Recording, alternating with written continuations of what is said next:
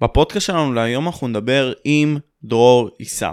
דרור הוא ארכיונאי בעל תואר ראשון בהיסטוריה כללית והיסטוריה של עם ישראל מאוניברסיטת תל אביב, אשר הוציא את הספר "את זה לא תשמעו בתקשורת". בספר ניסה כמה שיותר להסתכל באופן ביקורתי על הגרסה הרשמית של פיגועי ה-11 בספטמבר. הציג הרבה מאוד עדויות ומסמכים ומומחים שונים שהיו ודיברו על האירוע עצמו. יש הרבה מאוד דעות, הרבה מאוד הסתכלויות שונות והרבה מאוד גרסאות. וכאן אנחנו מנסים לעשות סדר בבלגן, בשיחה הזאתי. כמובן שהשיחה הזאת יכולה להיות מעוררת מחלוקת, אבל אנחנו ננסה כמה שיותר לשמור עליה אובייקטיבית. מקווה שתהנו. הנה אנחנו בעוד פודקאסט של משה פבריקנט, בואו נתחיל.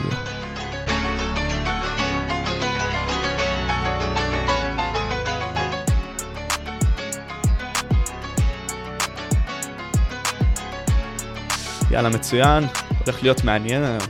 אוקיי, אז קודם כל, אה, צופים, אה, אני חושב שהנושא הזה מאוד מעניין, אה, לדבר על, כפי שאתם ראיתם, פיגועי 11 בספטמבר, יש לנו אורח מאוד מעניין בנושא הזה. השם שלו זה בעצם דרור איסר, הוא ארכיונאי שחקר את אסון התאומים והוציא את הספר, את זה לא תשמעו בתקשורת. אתם תוכלו למצוא את הספר הזה כמובן בתיאור למטה. ותוכלו להתעמק בו במידה ותרצו. כמובן שהוא גם ייתן הסברים מהספר עצמו בפודקאסט שלנו, וכמובן גם יעבור עליו בלי קשר. אני אציין מספר דברים לפני שאנחנו נתחיל, כמין סוג של משהו שינחה אותנו בשיח. אה, זה נושא לא קל, כי הרבה מאוד אנשים מתו, ותמיד לדבר על נושאים שהם בעצם מעוררי מחלוקת כאלה. הם uh, יהוו איזשהו קו מסוים אצ... אצלנו הצופים, אצלנו בכללי האנשים, שיכול להתריס לפעמים והכל מיני כאלה. רוצה להעלות כמה נקודות.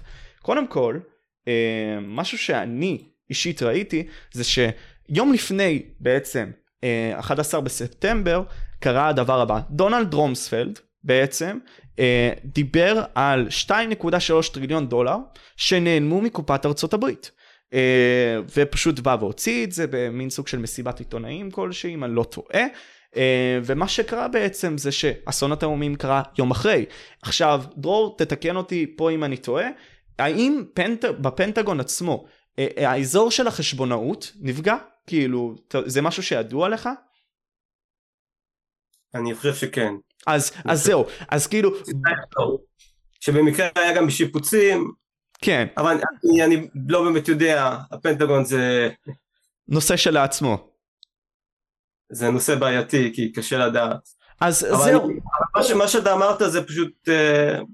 coincidence? Uh... לדעתך? אני לא, לא הגעתי לזה באמת כי זה, זה, זה מה שנקרא קונספירציה. אני פשוט מפריך את הגרסה הרשמית. אז אוקיי, אז בוא נגיד ככה ש... אה, זה משהו מהתיאוריה האישית שלי, כמובן אתם תחקרו בעצמכם במידה ותרצו, אבל בוא נגיד כך, לארצות הברית יש טנדנציה בעצם לעשות את הדברים האלה. כלומר, לפגוע בעצמה במטרות של לקדם את עצמה בפוטנציאל. מבצע נורת'וודס כדוגמה, הוא דוגמה שארצות הברית רצתה, ורשום פה, התוכנית קראה ל-CIA או לגופים מבצעיים אחרים להרוג אזרחים אמריקאים ולבצע פעולות, פעולות טרור ברחבי ארצות הברית ולהטיל את האחריות על ממשלת קובה על מנת להטות את דעת הקהל לתמיכה במלחמה בקובה. אז אנחנו יכולים לראות שהיו דברים בהיסטוריה של ארצות הברית שגרמו לכך שלמטרות הנכונות הם יעשו את הדברים שלדעתם הם נכונים בשביל לקדם את האג'נדה שלהם. למזלנו ג'ון אף קנדי אמר לא ל-CIA כדי לעשות את הדבר הזה. גם אדוארד סנודן דיבר על העניין הזה שמאז 9-11 בעצם אנשים, האינטליגנציה וכל מיני כאלה התחילו גם לעקוב אחרינו. Uh, ויש את גם הנושא הזה שה-CIA, ה-NSA וה-FBI ישנו על האף ושיחקו משחקי אגו, ידעו את הדבר הזה ולא עשו כלום בנוגע לזה. כלומר, הם שיחקו את המשחקי אגו האלה של האם אני אתפוס את זה, האם אני אעשה את כל העניין הזה, האם אני אחשוף את אסון התאומים שהולך לקרות, ובעצם לא עשו כלום בסופו של דבר, מה שהוביל לאסון התאומים לקרות. אז במקום לקחת את האחריות הזאת של fuck, אנחנו עשינו את הבעיה, הם באו ועקבו אחר האזרחים של ארה"ב כמה שנים קדימה, אה, עקבו אחרי הטלפונים שלהם וניסו למנוע ככה דברי, אה, דברי טרור, מה שבפועל לא באמת מנע טרור. אה, אפשרי לראות את זה לפי מחקרים מעטים, אם אני לא טועה, זה אולי מקרה טרור אחד ב-20 שנים האחרונות שבאמת נמנעו, וזה מה שסנודן מדבר על הרעיון עם ג'ו רוגן, ואלכס ג'ונס בעצם בא ודיבר על כך שאסון התאומים באמת יקרה, והוא דיבר על זה כמה חודשים לפני. אז הנה אתם יכולים לשמוע. and tell them, look, we've seen the news stories that you've wanted to blow things up, that you have blown things up, and that you're saying that 4 million of us are going to die and we need martial law and the Associated Press. It's from this government. And if there was an. If any terrorism comes, it's from this government. And if there was an outside threat like a bin Laden, who was a known CIA asset in the 80s running the Mujahideen war, and whose family builds all the military bases over in Saudi Arabia right now and sits on the board of Iridium Satellite, he's the boogeyman they need in this Orwellian phony system. I want the White House numbers up there now.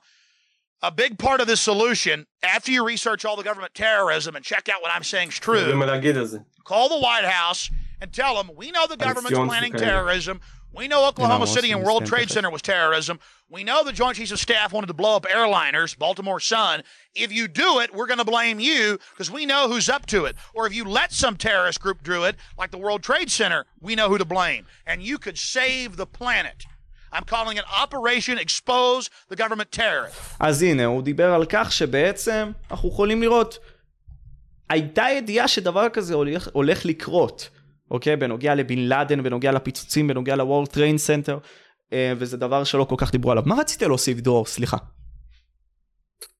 אה, אלכס ג'ונס באותו יום הוא גם עשה משדר רדיו, ולמרות שכביכול כמה חודשים לפני זה הוא כביכול ניבא את 9-11, ביום עצמו במשדר הזה הוא, הוא לא היה כזה חד משמעי, בניגוד לאחרים שהיו יותר כלומר שחשפו כבר באותו יום את, ה, את, ה, את המצב ההזוי הזה שקרה באותו יום. הזוי זה מילה די טובה. ויש לך משהו להגיד בנוגע לאינטליגנציה או סנודן וכל הדברים האלה? כלומר, האינטליגנציה ידעה שבכלל הדבר הזה הולך לקרות? כשאנחנו מדברים על יודע... האינטליגנציה זה CIA, FBI. אני לא יודע בקשר לזה, אני יודע ש-9-11 זה מן הסתם זה היה כמו פרל ארבור, זה היה איזה אירוע שכמובן הכינו אותו מראש, שעבדו עליו כמה חודשים טובים כמו שצריך בשביל שהוא יקרה ביום אחד ויהיה לו השפעות כלכליות. כי זה בדרך כלל יהיה השפעות כלכליות.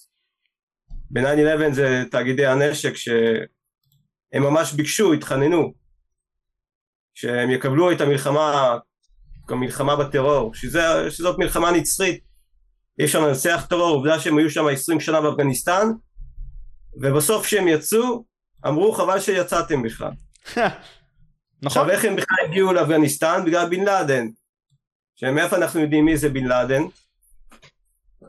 ואם אל קאידה ובן לאדן בכלל קשורים ל-9-11, מה שכפי שאתם תשמעו בהמשך לא סביר בעליל, ספציפית בן לאדן שגם הכחיש כמה ימים לאחר מכן, אף אחד כמובן לא התייחס ברצינות להכחשה שלו, אבל ה-FBI הוא פרסם את עשרת המבוקשים, עשרת המבוקשים uh, בעולם של ה-FBI, זו רשימה מאוד מפורסמת, במקום הראשון כמובן בן לאדן היה עד 2011, עד שבאופן uh, מקרי מצא את מותו בפקיסטן, באופן, uh, במקרה מצאו אותו שם, למרות שעשר שנים חיפשו ולא מצאו, ואז כביכול הוא מת, למרות שאי אפשר לדעת מתי, אז הוא היה, הוא כיכב ברשימה הזאת, הוא כיכב גם לפני 9-11, אבל בעשר השנים שאחרי 9-11 הוא הואשם בפיגוע בקניה וטנזניה בשגרירות האמריקאית והם הוסיפו באתר של ה-FBI שהוא נחשד בעוד כמה וכמה פעולות טרור ברחבי העולם. כלומר, הם רומזים שזה 9-11, אבל הם לא אומרים בצורה מפורשת. לימים ב-2006 הנציג של ה-FBI שהסכים אה, להתראיין, הסוג דובר שלהם, אמר שלא מצאנו קשר אמיתי בין בן לאדן ל-9-11 שזה אמ- אמירה סופר אומללה, כי בינתיים, אני לא יודע, קרוב לארבעת אלפים חיילים אמריקאים מתו באפגניסטן.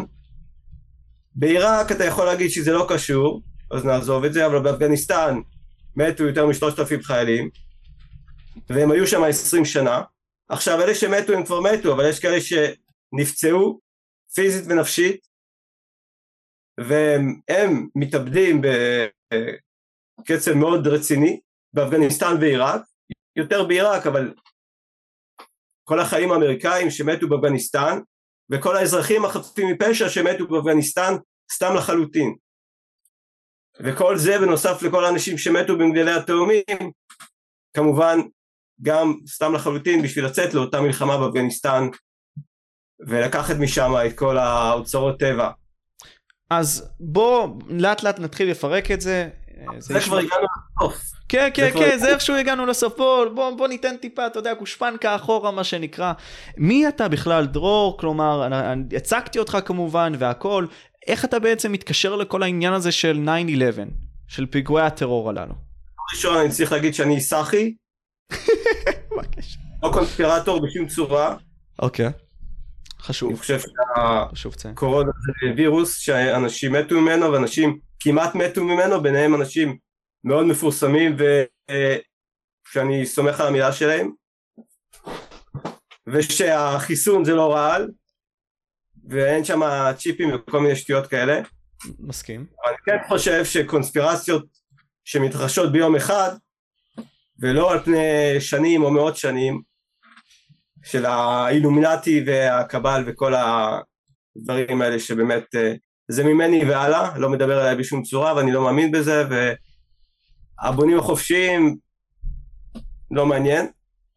אז אם זה קורה ביום אחד, כמו רצח רבין, רצח רבין דוגמה, דוגמה ממש טובה, היא גם די דומה ל-9-11 כי יש לנו את הסרטון של הרצח, ששם רואים שמה שאמרו לנו הוא אחרת לגמרי ממה שרואים בסרטון.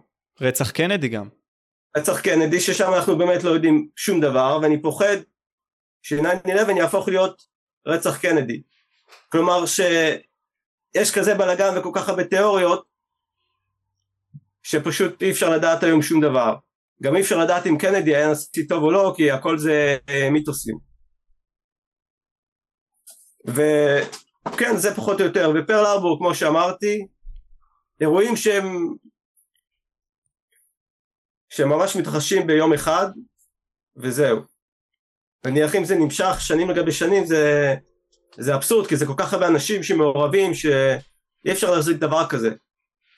זה אז, בלתי הגיוני. אז אמרת שאתה סאחי, בסדר? שאתה לא בהכרח מאמין בקונספירציות, ואיכשהו אתה באמת קשור לכל העניין הזה של 9-11. אז תספר לי באמת כאילו איך הגעת לזה. כלומר, לחשיפה של הדבר הזה, ובאמת לחקר של הדבר הזה בסופו של יום. כן, אני לא אשאל אותך איפה אתה היית ב-9-11, כי אתה לא היית. כן. אני הייתי בן 15 בכיתה י', וכבר אה, שנים לפני זה אני התעניינתי בהיסטוריה. כלומר, קורא תקשורת uh, ממוסדת, לא שהייתה תקשורת אחרת. בתקופה שלי, שזה תקופת האבן בהשוואה להיום, מבחינת הטכנולוגיה, היו עיתונים והיה טלוויזיה. ואת שניהם אני ספגתי בצורה די רצינית, כלומר כבר בגיל 13-14, אז הגיע גיל 15 ואני ראיתי את האירוע הזה. אני הייתי בשיעור פרטי במתמטיקה, וכשהגעתי כבר הבנתי שסיפרו לי הכל, הכל כבר הסתיים, המגדלים נפלו, והיה לי ברור, היה לי ברור לחלוטין מה זה אומר הפיגוע הזה. כי זה היה כל כך כל כך הזוי, כל כך לא קשור לכלום, כאילו איזה משהו מסרט. ידעתי שהאמריקאים הם, הם הולכים לצאת למלחמה ענקית, לא משנה במי, הם כבר ימצאו למי, אבל הציבור דרש מלחמה, מלחמה ממש אמיתית, וג'ורג' בוש הגיע ל-90% תמיכה, זה דבר מטורף. שג'ורג' בוש אנחנו יודעים שהוא היה סך הכל איזה דחליל ודיק צ'ייני ניהל שם את כל העסק וגם עשה המון המון כסף בעקבות 9-11 חשוב לציין את זה לגמרי, כלומר זה דבר שהוא לא כל כך ידוע לאנשים. גם, רמספלד כמובן.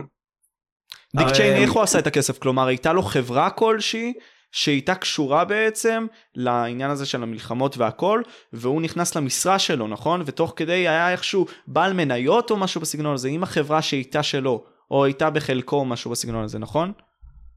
יש את הספר של נעמי קליין של הק- הקפיטליזם של האסון ושם היא מפרטת, היא לחלוטין לא קונספירטורית, היא אומרת בפירוש ש-9-11 הכל היה שם תקין ואין שום קונספירציה מאחורי זה והיא מסבירה בדיוק מי הרוויח מ-9-11 והיא פשוט משלימה את הספר שלי היא מסבירה את מה שקרה לאחר מכן ורואים שבסופו של דבר זה הכל עניין של כסף כסף, כסף זה דבר אמיתי ולא כמו אילומינטי וכאלה.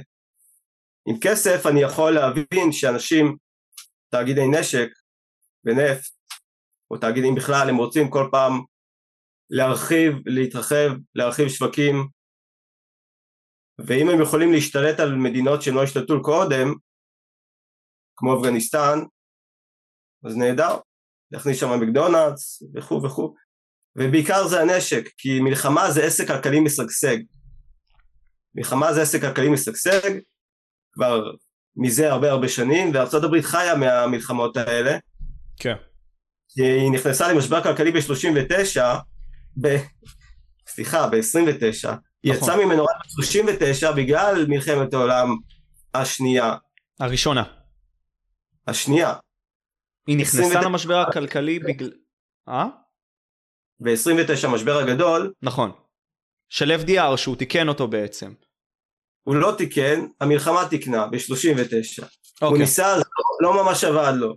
אבל בספרי ההיסטוריה שלומדים בתיכון, זה כן עבד לו.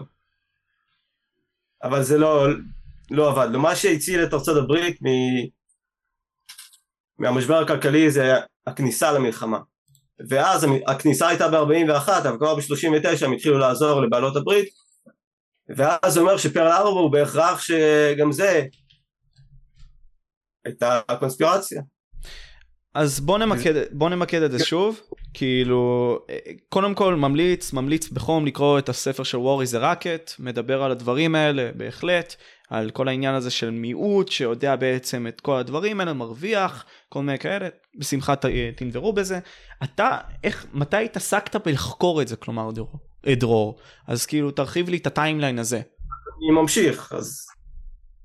אז אני באותו יום של 9-11, ה-11 בספטמבר 2001, אני חזרתי הביתה, נניח באיזה 5, 6, ראיתי עד 11 בלילה את החדשות. ערוץ 2, ערוץ 1 ו... וזהו. זה היה, זה היה השניים היחידים.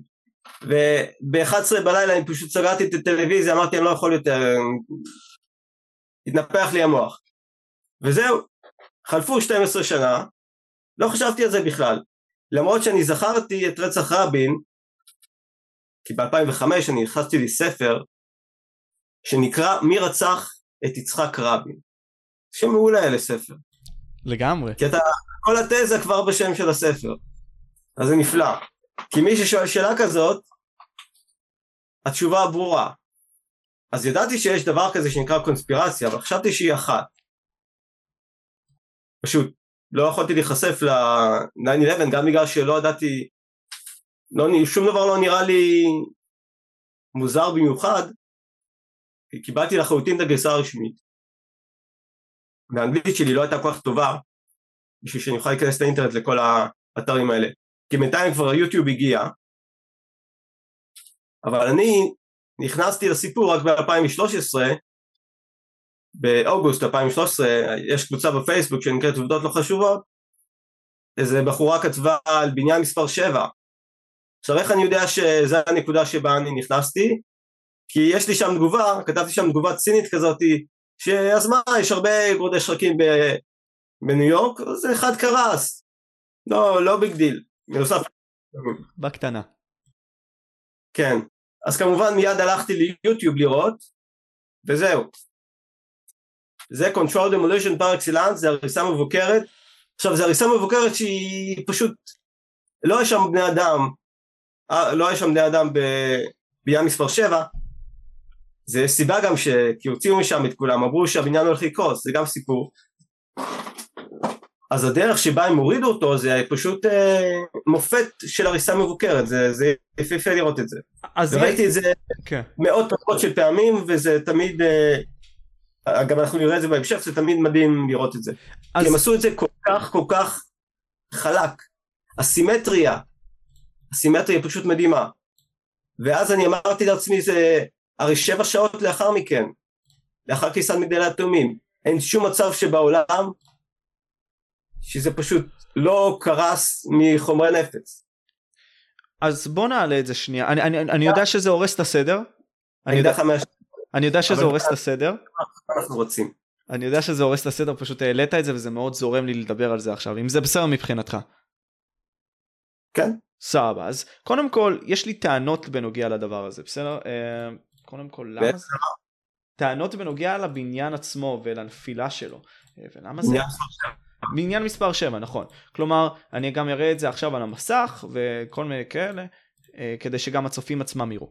אוקיי אז אתה בעצמך אמרת בצורה מאוד לוגית שהבניין עצמו נפל בצורה כל כך מושלמת והכל. אה, יש לי כמה נקודות לעלות ותנסה לתקוף אותן. כלומר אני רואה שהבניין נופל בנטייה כזאתי לצד אז זה דבר ראשון. דבר שני... בסוף. אה? רק בסוף, בשניות האחרונות. נכון, אוקיי. אני גם אראה את זה עכשיו על המסך תוך כדי. דבר שני, BBC, 26 דקות לפני הנפילה, אפשרי לראות שהם באים ומדברים לתקשורת לדעתי הבריטית בנוגע לכך שהבניין הולך ליפול. הבניין ו- כבר נפל, הבניין כבר נפל. אז זהו, לא, אבל הם עושים, עשו את זה 26... אוקיי, הבניין כבר נפל. הם הכריזו שהבניין נפל, שמאחוריה הבניין עומד, היא לא, היא לא ידעה איך נראה. הבניין מספר 7. זה קטע מעולה. אז אוקיי. זה, מסכים איתך, לא, לא, הבניין עדיין מה עומד, והיא אמרה בעצם שהבניין נפל.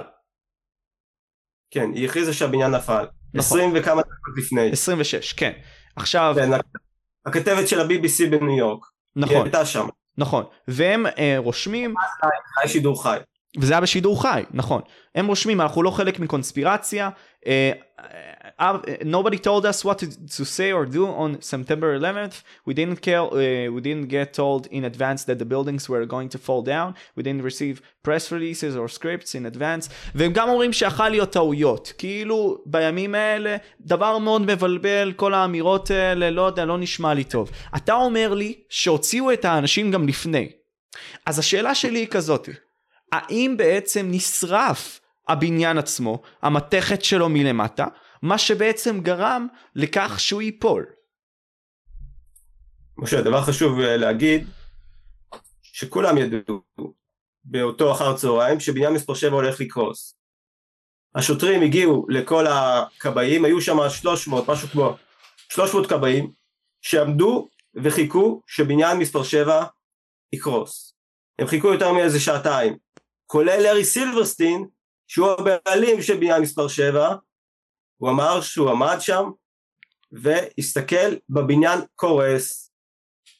קודם כל אמרו לכבאים ואנשי העזרה הראשונה להתרחק, השוטרים אמרו להם, או שהמפקדים של הכבאים בשטח, להתרחק כי בניין מספר 7 הולך לקרוס. למרות שמעולם לא קרס קודם לכן גורש שחקים בגלל אש. כי מגדלי התאומים אתה יכול להגיד שבגלל שהמטוסים נכנסו בהם. שזה גם בגלל אש. אנחנו נגיע לזה בהמשך אם נגיע. נכון, נכון.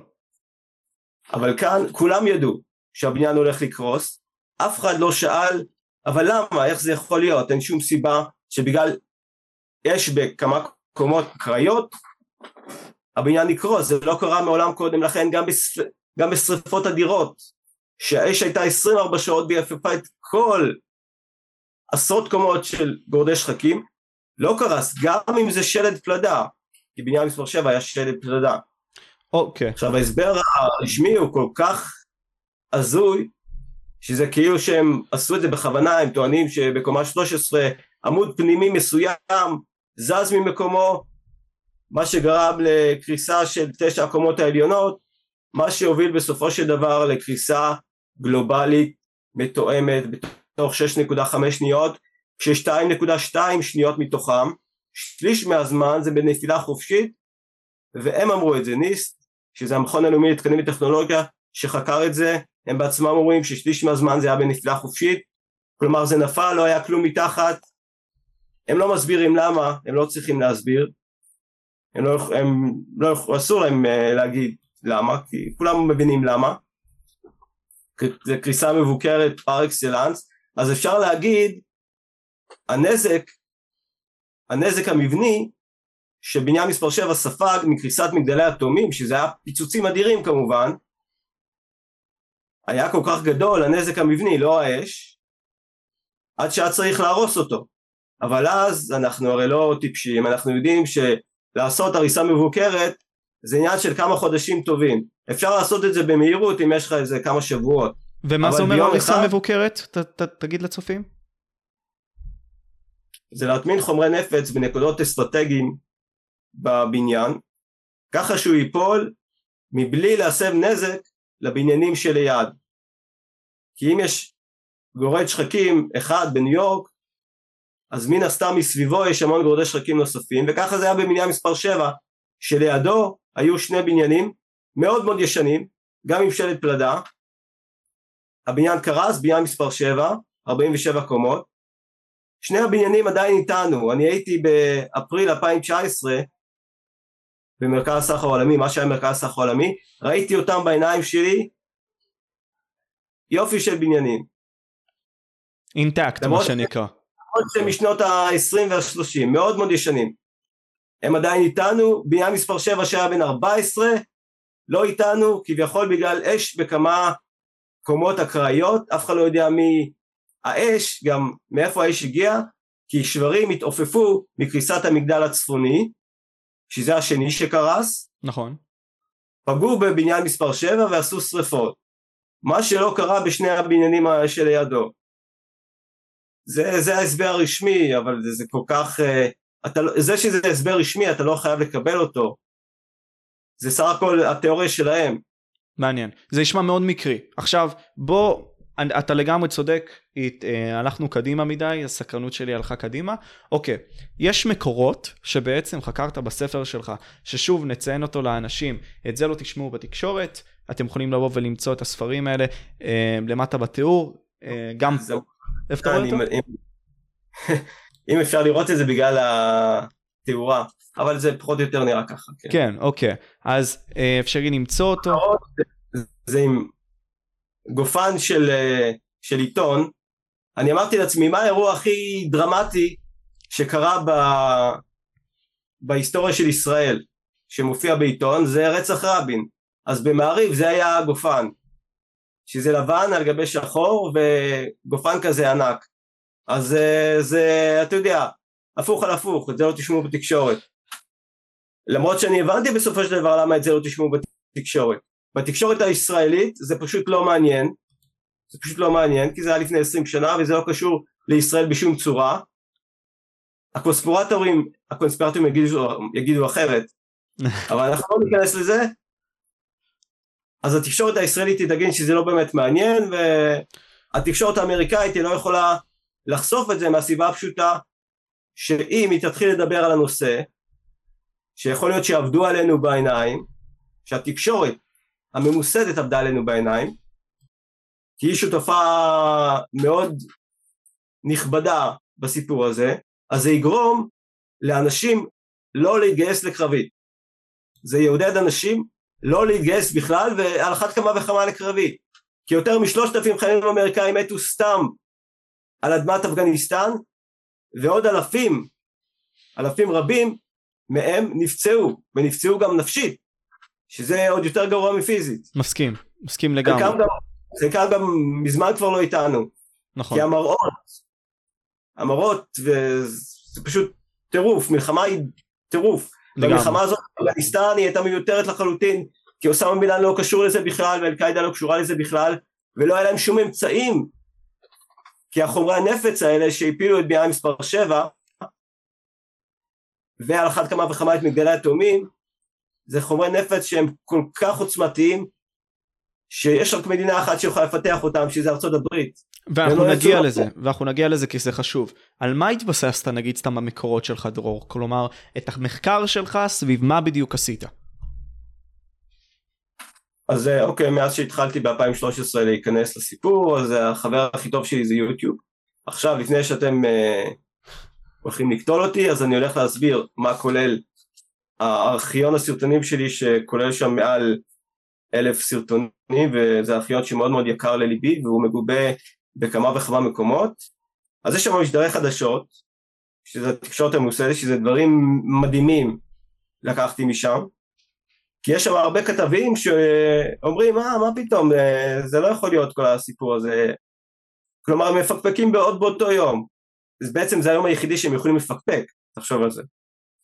כי למחרת זה כבר לא לגיטימי. אז יש משדרי חדשות בטלוויזיה וברדיו, אני הגעתי למצב שאני יכול לשמוע משדר חדשות באנגלית, שזה ברדיו, שזה אך, אך ורק אודיו, ולזהות את, את הקטעים החשובים. שזה לקח לי הרבה שנים להגיע לזה. יש גם צילומים ממצלמות וידאו של חובבים, אנשים שהיו שם בשטח וממש צילמו עם המצלמת וידאו שלהם ויש הרבה כאלה וזה חומרים מדהימים כי אתה רואה שזה אותנטי, זה פשוט, זה פשוט אותנטי. אה, יש תוכניות טלוויזיה ויש, אתה יודע, כל מיני ספיישלים וכאלה, יש פודקאסטים כמו הפודקאסט הזה שזה אי אפשר להגיד שזה סתם איזה סרטון ביוטיוב, זה... יש בזה הרבה משקל וחשיבות ולומדים מזה הרבה.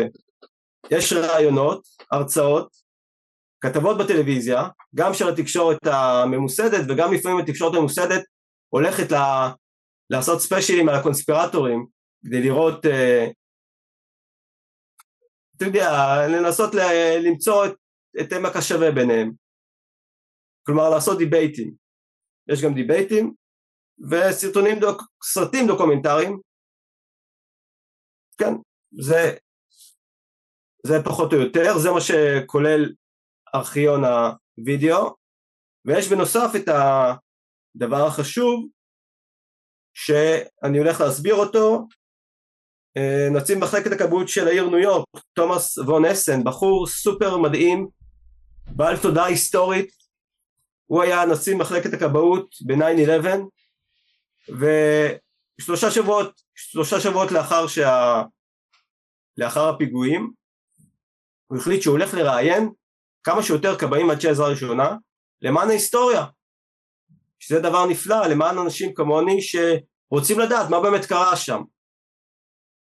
אז uh, הרעיונות התרחשו בין אוקטובר 2001 עד לינואר 2002 ארבע חודשים 498 רעיונות כלומר 498 אנשים שהתראינו, זה בין 3 עמודים ל-69 עמודים, סך הכל 7,035 עמודים, שעבדך הנאמן ישב לקרוא אותם, וזה לקח הרבה זמן. אני מאמין. אבל, אבל זה חומרים שהם פשוט מדהימים, ובסופו של דבר החליפו את נציב מחלקת הכבאות, הוא יצא הוא או, ש, או שסילקו אותו בינואר 2002 או שהוא פשוט התפטר בגלל הלחץ הנפשי והכל והנציב שהחליף אותו אמר מה זה השטויות האלה אני סוגר לחלוטין את כל המחלקת רעיונות מבטל אותה וגם אני גונז את כל מה שעשיתם עד עכשיו אז זה הלך לבתי משפט ואתה יכול לראות ביוטיוב את, ה, את הערעור האחרון אתה לא מצליח להבין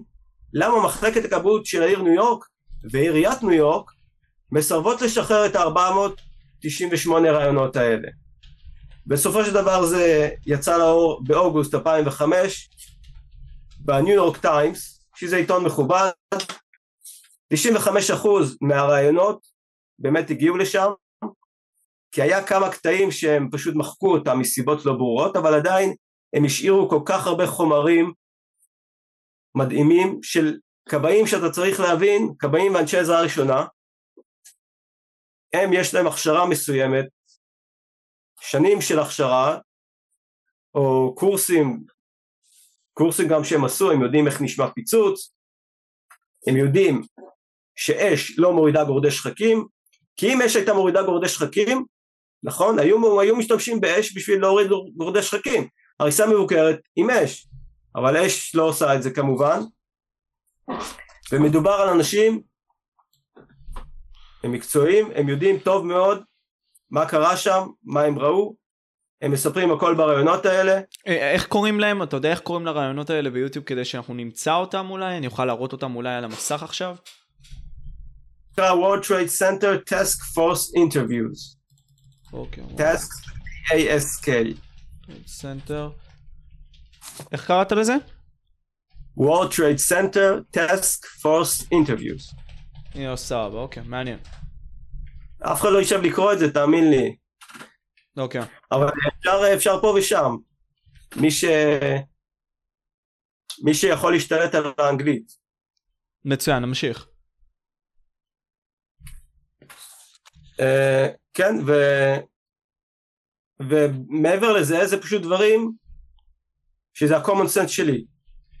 כלומר, וכמה דברים שגם אני חשבתי עליהם בעצמי, אך ורק, אתה יודע, שבמהלך נסיעה באוטובוס, פתאום הבזיק לי איזה רעיון, ואז מיד רשמתי אותו, והיה לי כמה כאלה, נסיעה באוטובוס זה... הרעיונות הכי טובים מגיעים בנסיעה באוטובוס. אז רגע, אוקיי, אתה אומר לי בעצם שדרך הרעיונות האלה קיבלת גם תובנות מהאנשים האלה שעבדו בעצם בכבאות. יש איזשהו משהו, משהו שחוזר על עצמו כשהם באים ומדברים על אותם דברים, מין סוג של משהו מנחה בדברים שהם אומרים ברעיונות הללו? למה אתה מתכוון? Um, לא יודע, כשהם באים ובעצם מתארים את מה שהם ראו וכל מיני כאלה, יש משהו מסוים שהם חוזרים עליו, משהו משונה, משהו שהוא שונה מן המיינסטרים, כי אמרת שזה עזר לך בעצם הרעיונות האלה. זה הכל נמצא באותה, באותו הרצאה שאני מתכוון uh, שאם נגיע אליה, זה ברור, יש שם נקודות קריטיות שבהן הם חוזרים אחד על השני ואתה מבין שזה אוצר בלום בנוגע לבנייה מספר 7 שאחד אחרי השני מספר שביקשו מאיתנו להתרחק מרחק של איזה 200 מטר מבניין מספר 7 כי נאמר לנו שהבניין הולך לקרוס זה דבר מדהים וזה לא אחד וזה לא שניים ואת כולם אני שם בספר שלא יגידו אה יש לך רק אחד, אה יש לך רק שתיים, יש לך רק שלוש רק ארבע מצאת אז אני שם את, uh, אתה יודע, להצליב ולהצליב ולהצליב ולהצליב, וכמה שיותר להצליב. לגמרי. כי זה יהיה ברור ובטוח שזה מה שקרה, שהרחיקו את האנשים, כי נאמר להם שבניין מספר 7 הולך לקרוס, למרות שמעולם לא קרה סגרות שחקים קודם לכן, ולא הייתה שום סיבה שהבניין יקרוס. אוקיי, אז רשמת לי גם... שום הנוס... סיבה שבעולם. כן. כן, כן. שום, שום סיבה שבעולם שהיא תקרוס בעצם בניין מספר 7. אנחנו נתאר בעצם ארבעה בניינים, כאילו שלושה בניינים והפן... כן? מה אתה אומר? אותו דבר גם מגדלי התאומים, שלא יהיה לך שום ספק. גם הם לא היו צריכים לקרוס בשום צורה. אז יש לנו את מגדלי התאומים, יש לנו את בניין מספר 7 ויש לנו את הפנטגון, בוא נבסס את כל הדברים עכשיו בשביל שנמשיך את השיח. רשמת לי באחד מהנושאים מהי הגרסה הרשמית. מה, מה רצית פה להגיד בדבר הזה ספציפית בנושא הזה?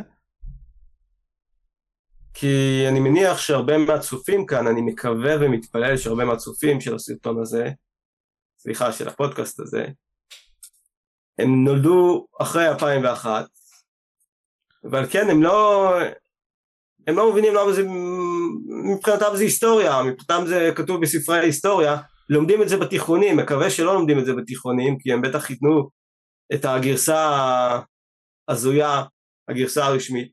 עכשיו, הגרסה הרשמית של ניסט, של המכון הלאומי להתקדם בטכנולוגיה, הדוח של קריסת מגדלי התאומים, ואחרי זה, שלוש שנים לאחר מכן, הם פרסמו את הדוח של מיאן מספר 7, שכמעט אף אחד לא קרא את שני הדוחות האלה, הם מאוד מסויגים, בסופו של דבר הם נותנים את הגרסה הרשמית שאנחנו מכירים אבל עד שהם מגיעים לשם הם מאוד מסויגים והם מאוד עוזרים לי בכל מיני קטעים לבסס את, ה... את התיאוריה שלי. אבל הגרסה הרשמית כל אחד כל אחד מכיר אותה. כל אחד יודע פחות או יותר מה, מהי הגרסה הרשמית? וזהו. כלומר כל אחד הוא נותן הסבר משל עצמו, אם אתה תעצור מישהו ברחוב, אתה תשאל אותו למה מגדלי התאומים קרסו, אז הוא פתאום יהפוך להיות לך מהנדס, הוא יגיד אה זה ככה והקורות וזה, כי הוא שמע איזה משהו. עכשיו גם המהנדסים עצמם, הארכיטקטים והמהנדסים, גם הם שמעו איזה משהו, מן הסתם, מן הסתם קרוב לאותם הימים, לאותה תקופה, מן הסתם הם מעולם לא ראו איך המגדלים קרסו, אין להם כל כך מושג מה היה שם, אולי הם קראו איזה משהו בעיתון, שמעו איזה, ראו איזה סרטון ביוטיוב, כלום ושום דבר, אין להם מושג, וזהו. אבל הגרסה הרשמית בעיקרון זה ש... זה קטע. שאני אעשה את זה ב... אני אכניס עוד כמה דברים על הדרך כבר. בוא נראה אם אתה תדע כמה מטוסים נחטפו על אדמת ארצות הברית, על אדמת ארצות הברית בשני העשורים שלפני 9-11. כלומר בשנות ה-80 וה-90. אני סתם אזרוק.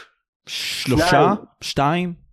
שניים. אוקיי, הייתי קרוב, הייתי קרוב. אז אתה כנראה בן אדם אינטליגנטי. אה, שאתה אומר דבר כזה. כי אחד, אה, מטוס שנכתב בטקסס על ידי מהגר איראני, נחת, הכל היה בסדר, זה היה בפברואר 83, בדצמבר 87 היה באמת אסון, אה, אסון גדול של טיסה 1771 של Pacific Southwest Airways, היה שם עובד של אה, חברת US Airways, הוא השתלט שם על המטוס אבל הוא פשוט התרסק, הוא ריסק אותו על הקרקע, נהרגו שם 43 נוסעים, כל נוסעי המטוס, למחרת כבר אה, התחיל, ועדת החקירה התחילה לעבוד על כל העניין הזה של הבידוק הביטחוני בארצות הברית. אז ככה שאנחנו לא ברור למה ב-2001 היה בידוק, בידוק ביטחוני כל כך כל כך רשלני. זה היה כל כך רשלני שזה חייב להיות קונספירציה. כי נחטפו ארבע מטוסים ב-74 דקות אחרי ש-14 שנים רצופות לא קרה מקרה כזה על אדמת ארצות הברית. יש סיבה שלא קרה, היו מן הסתם מלא ניסיונות לעשות אבל האמריקאים אנשים מסודרים והם למדו את הלקח שלהם מהטיסה מ-87 שהייתה אסון נוראי. ארבע מטוסים נחטפו ב-74 דקות. עכשיו אני רוצה לצטט לך את תום קלנסי מה הוא אמר על זה. לימים סופר המתח הגדול שבעצמו כתב באחד הספרים שלו על מטוס שנכנס בבניין הקפיטול ואתה יכול לקרוא שם את התיאור שלו המטוס לא נבלע בשלמותו אני יכול להבטיח לך. הוא ככה אמר ואני מצטט ארבעה מטוסים? כל כך הרבה אנשים מוכנים למות עבור אותה מטרה באותו הזמן? כל סופר אשר היה מוסר לפרסום סיפור כזה המוציא לאור היה מחזיר לו אותו בטענה כי אין מצב זה לא אמין. הוא חשב על משהו שאף אחד לא חשב עליו. באיזה שנה זה היה? הציטוט הזה הוא מתוך ספר משנת 2011 אבל uh, זה השנה שבה הוא נפטר כמדומני זה לא משנה מתי הוא אמר את זה זה משנה הרעיון הדבר ש, שהפתיע אותו שגם אני לא חשבתי עליו בעצמי הרי אנחנו באים מישראל ואנחנו מכירים מחבלים מתאבדים נכון? אנחנו מכירים אחד, שניים ששטפו להם כביכול את המוח או לא כביכול ואז הם עושים פיגועים וזה תמיד העניין הזה של השטיפת מוח והם עושים סרטונים אבל זה תמיד אחד, שניים אני לא, לא מכיר מקרה של שלוש של שלושה מתאבדים, מחבלים מתאבדים שמתאבדים מתאבדים במקביל. כאן מדובר ב-19, 19 ומה האבסורד? זה שהם התאמנו, קודם כל הם היו צריכים, בוא נגיד ככה, אוסמה בן לאדן בא אליהם, אמר זה המשימה שלכם, אני עכשיו בוחר ארבע מתוכם, מתוך ה-19 אני בוחר בשביל שיטיסו את המטוס. רק מה? זה, זה רק מראה שזה לא אוסמה בן לאדן, כי אוסמה בן לאדן לא מטומטם עד כדי כך. כי ארבע, אני צריך ארבע טייסים, אבל אין לי ארבע טייסים, טוב אז אני אשלח אותם ל, ללמוד במיסה באריזונה, ללמוד לטוס, אתה מבין? זה הגרסה הרשמית. למה הוא לא הביא מאפגניסטן? הוא לא מצא ארבע טייסים שמוכנים למות. אז היה 19, 19 חוטפים, מתוכם ארבע שלמדו טיסה על אדמת ארצות הברית והם היו גרועים בזה תאמין לי היו גרועים בזה איכשהו הצליחו להוציא להוציא רישיון טיס כמובן רישיון טיס על, אה, הדבר הכי פשוט והכי קטן שרק קיים בעולם התעופה.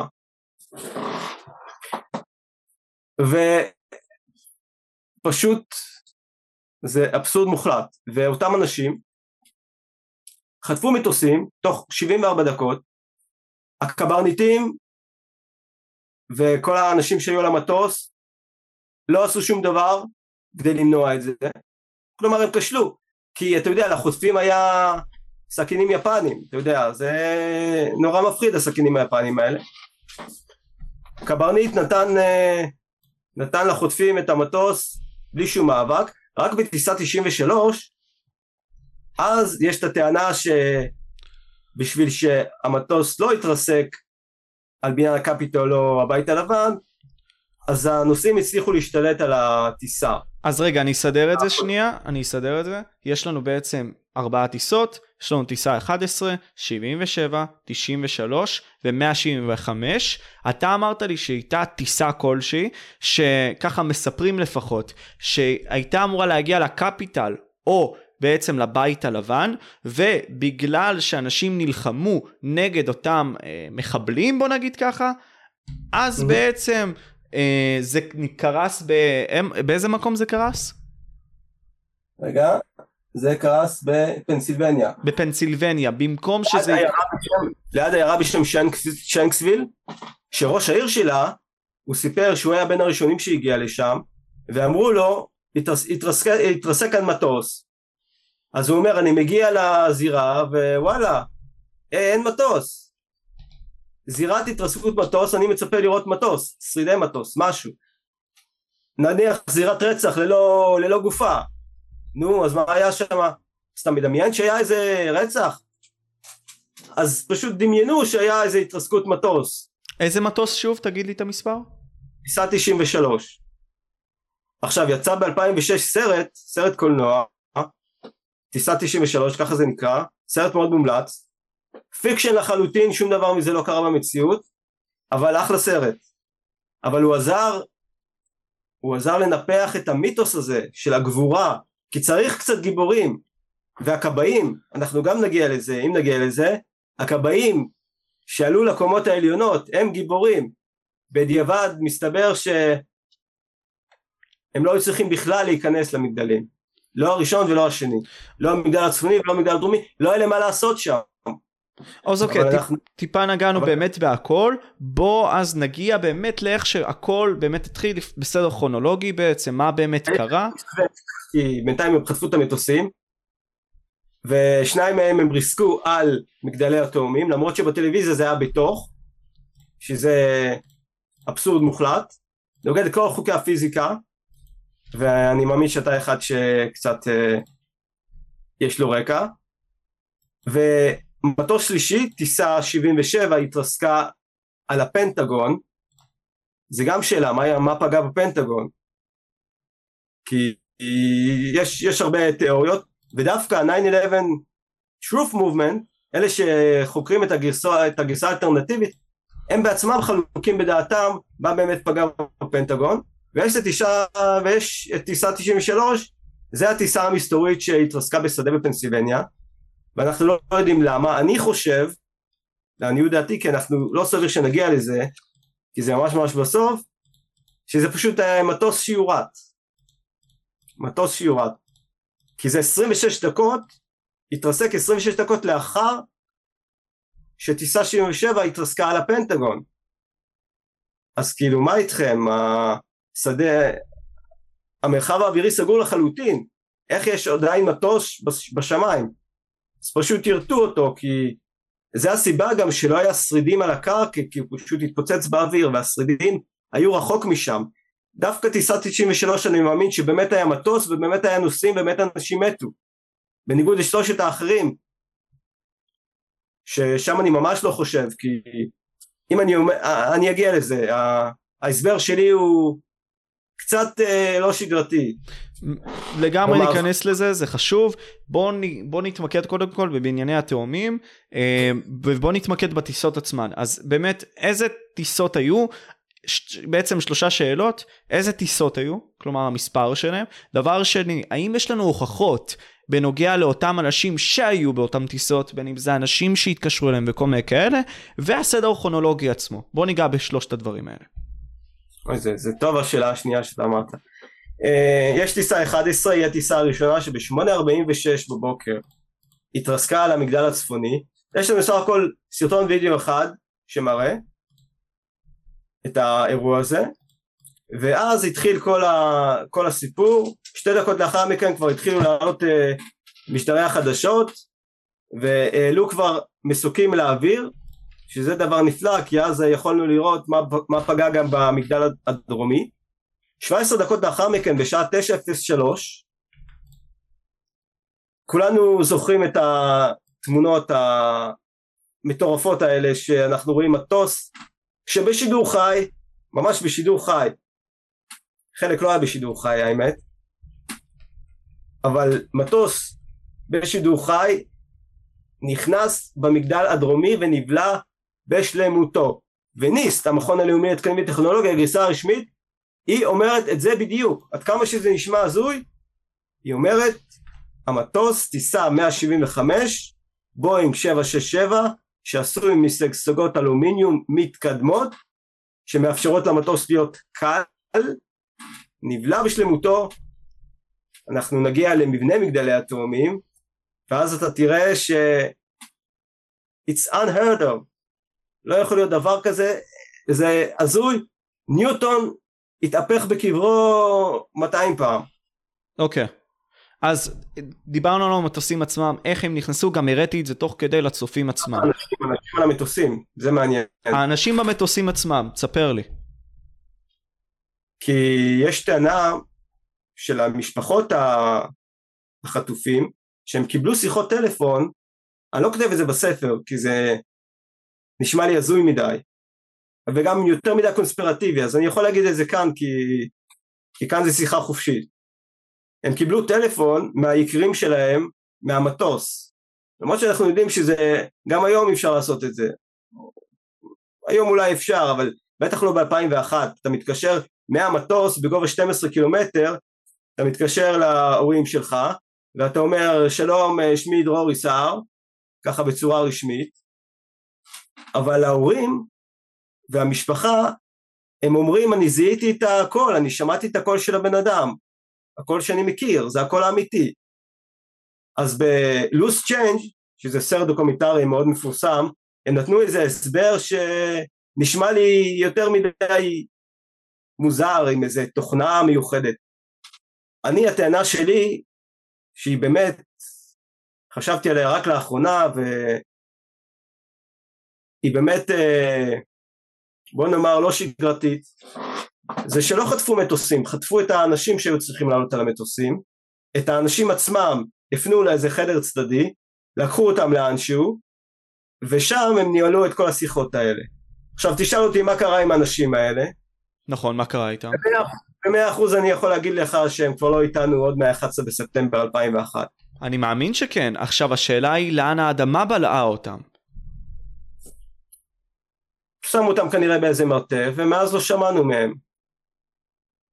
זה, זה נורא קונספירטיבי מה שאני אומר אבל זה מה שאני חושב אין לי הוכחות לכך אבל זה מה שהיגיון אומר לי. כי זה לגמרי loose end מסוים כי אני זורם עם התיאוריה שלך. אבל אני אומר לך את זה ככה. נכון, אז, אז זה למה אני זורם עם התיאוריה שלך, חשב היה לי להגיד את זה, כי זה משהו שהיה לי חסר. יש לזה הסבר הגיוני, כי מטוס בואינג זה 48.5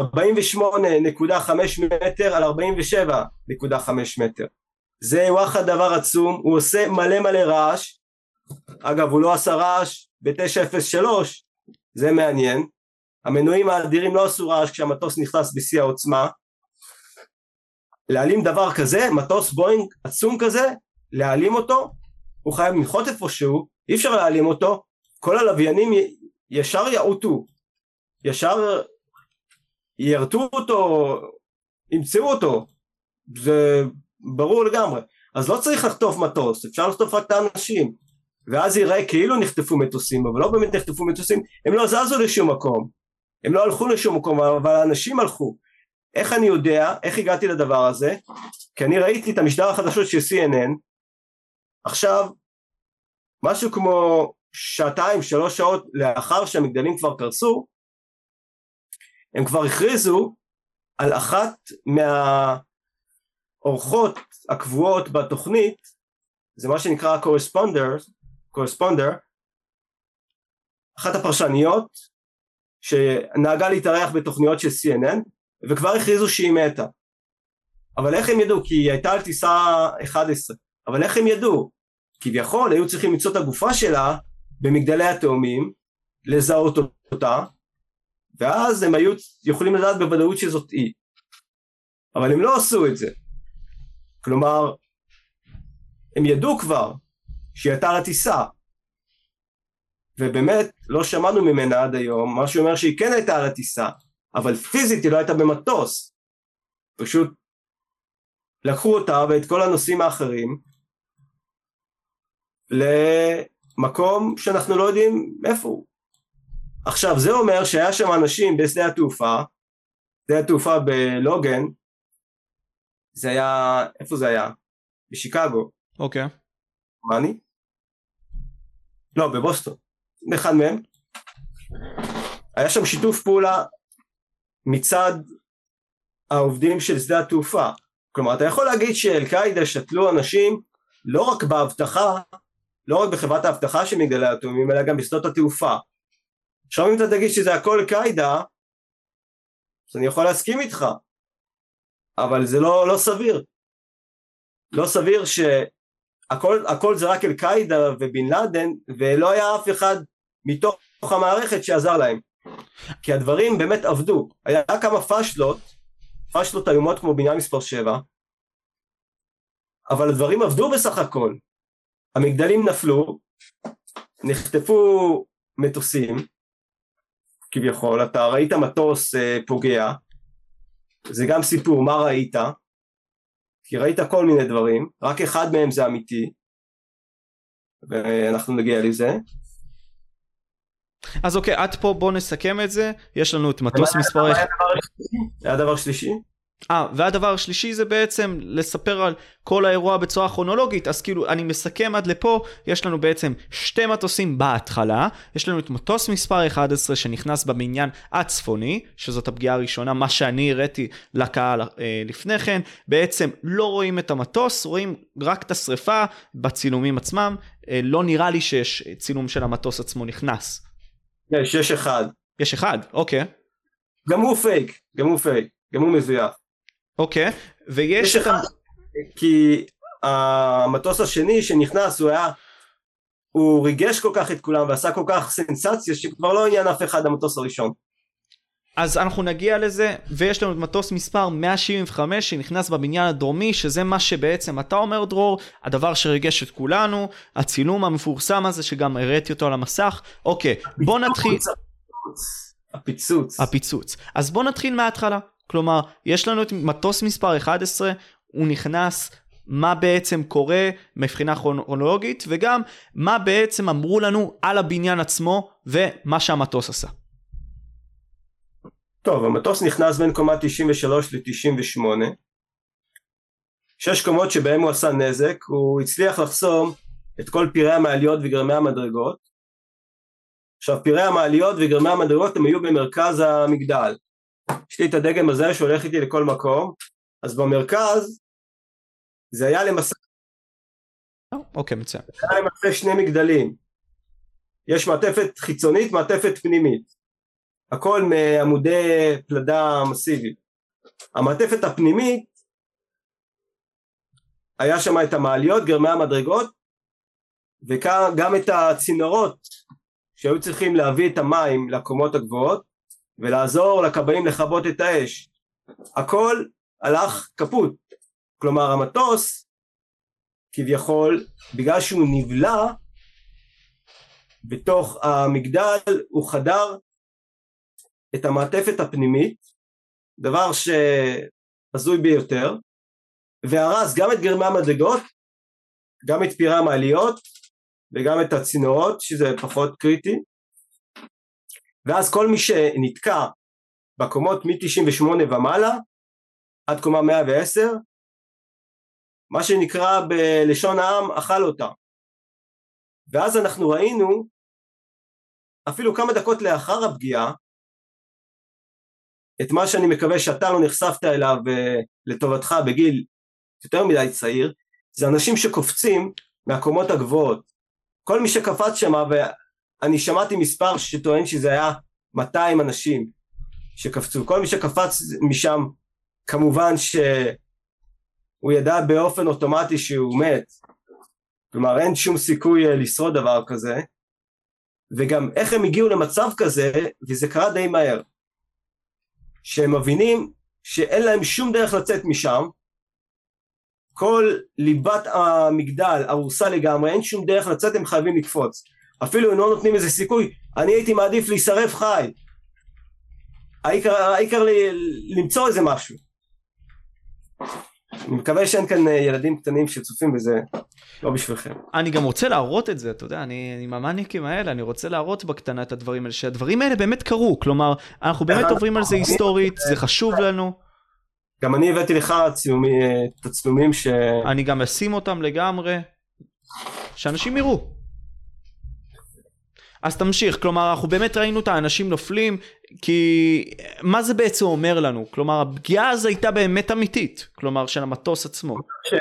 הפיצוץ, הפיצוץ שחומי הנפץ שהטמינו אותם סביב פירי המעליות, כלומר בתוך המעטפת, או יותר נכון צמוד לעמודי הפלדה הפנימיים,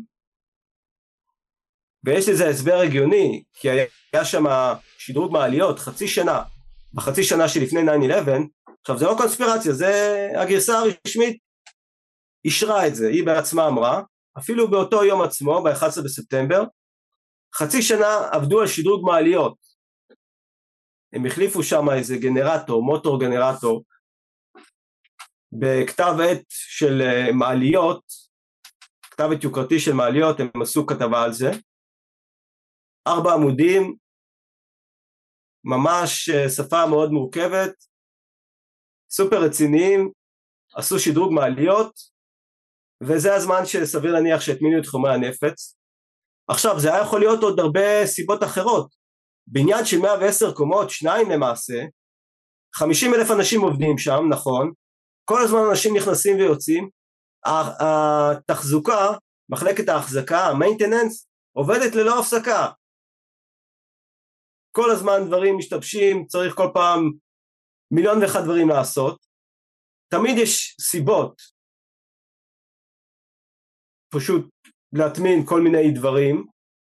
אז במקרה הזה מישהו השתלט על, מישהו הטמין, השתיל מישהו בחברת האבטחה וגם בחברות, בחברת המעליות מסתבר. השתילו מתוך המערכת, זה לא, לא מתוך, השתילו מישהו מבחוץ לתוך המערכת זה לא משהו שהוא הזוי במיוחד כי זה קורה. וזה קורה בכל מיני ארגונים. אז אתה יכול להגיד שזה אל-קאעידה בסדר. אם זה, אם זה עוזר למישהו לישון טוב בלילה אל-קאעידה אבל הם היו חייבים מישהו מבפנים. אז אה, איך הגעתי לזה?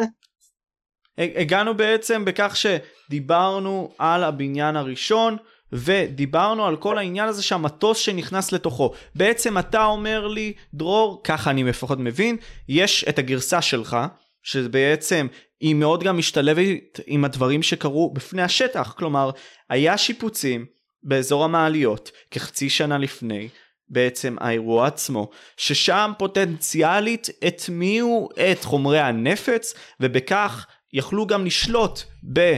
אה, פיגועי התאומים אה, שהיו בעצם על הדבר הזה. ואתה גם אומר לי שיכול להיות שזה הבן אדם מבפנים שעשה את זה זה רק נראה הגיוני ואני מסכים איתך זה נראה הגיוני.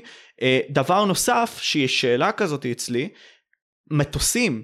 אז מה מה איתם? כלומר הגרסה הרשמית אומרת שהמטוס נכנס. אתה אומר לי שהייתה פצצה מבוקרת כלומר פיצוץ מבוקר. אז איפה המטוס עצמו רגע, לפני זה אני רוצה להגיד שהאנשים שהטמיעו את חומרי הנפץ, יכול להיות שהם לא ידעו מה הם עושים, תופתע לדעת, יכול להיות שהם צבעו קירות, וזה אופציה שאני מעלה אותה בספר. צבעו קירות, שכשזה רטוב אז זה בסדר, אבל כשזה יבש, אז זה יכול להיות מאוד מאוד דליק, ויכול לעשות פיצוץ מאוד מאוד גדול. אז יכול להיות שזה מה שגרם לזה, כלומר, הם לא הכירו בכלל את חומר הנפץ ופשוט חשבו שהם אה, צובעים את, ה, את עמודי הפלדה הפנימיים או דברים מהסוג הזה. אני לא חושב שמי שהטמין את חומר הנפץ ידע מה הוא עושה. כלומר, אני לא חושב שהוא שותף. כי ברור שבן אדם אחד לא יכול לעשות את זה, זה צוות. וכמו שראינו בבניין מספר 7, עוד לא ראינו, אבל אנחנו נראה צוות מקצועי סופר דופר. אז עכשיו מה הדבר השני? הדבר השני הוא בעצם המטוס עצמו, כלומר, אתה, לפי, לפי הגרסה הרשמית, פה תתקן אותי אם אני טועה, הגרסה הרשמית אומרת שבאמת המטוס נכנס. אתה אומר לי בכלל שזה פייק, כלומר התצלום עצמו. אז אני רוצה לשאול, ביחס לגרסה הרשמית, איפה בעצם המטוס עומד לגרסה שלך? כלומר, איפה המטוס הזה, לאן הוא נעלם? אני רוצה להגיד לך, לצטט לך כמה דברים בקשר לזה. בוא נראה. דון דאלר. זה, יש כאן כמה ציטוטים, זה בדיוק, זו שאלה סופר מעניינת, אני, אני מתאר לעצמי שהיא תעניין גם את הצופים, כי באמת, מה פגע במגדל הדרומי? כי אני לא טוען שזה המטוס בואינג. אז יש כאן כמה עדויות ש... בוא נראה מה הם אומרים. עכשיו, ABC News, עד ראייה לפגיעה במגדל הצפוני, הוא פותח את המשדר. כי אתה יודע, עד, עד 903 דיברו רק על המגדל הצפוני, אז רצו לדעת מה קרה. אז הוא אומר ככה, אני נמצא 4-5 רחובות צפונית למגדלי התאומים, כאשר לפני 10 דקות שמעתי רעש חזק. רעש שאני יכול לתאר רק כרעש של טיל, לא של מטוס נוסעים. ואני לא רוצה לעוד ספקולציות, אבל רק כך אני יכול לתאר את הרעש הזה. זה לחלוטין לא נשמע כמו כלי טיס עם פרופלורים, גדלתי בבסיס צבאי ועל כן אני יודע לזהות רעשים מהסוג הזה. לאחר מכן צ'ארלס היינס. הוא סיפר במשדר הרדיו של WNYC זה הדהים אותי שלמרות שהמטוס טס כה נמוך לא שמעתי את רעש המנועים. זה דבר מדהים. וזה מטוס ענקי. הוא טס כל כך נמוך כי הוא היה חייב לפגוע. הוא היה חייב לרדת פחות מ-400 מטר. והוא לא שמע את רעש המנועים עד נוסף לפגיעה במגדל הצפוני, לפגיעה במגדל הצפוני, כי אני לא יודע מה פגע, בשם קרים עראקי. אמר על ABC News, זה היה מטוס קטן, דו-מנועי, שנכנס ישר למגדל. מעולם לא ראיתי מטוס כזה קודם לכן, סימן קריאה. עכשיו אה, ניקח עוד אחד. כתבת השטח של רדיו WNYC, כתבת שטח, היא דיווחה מהמקום, קוראים לה פטרישיה ווילנס, היא אמרה ככה, ככה היא דיווחה, לא נראה שמטוס פגע במגדל הדרומי, כאן זה כבר המגדל הדרומי, נראה שהמגדל פשוט התפוצץ ממה שאני יכולה לראות.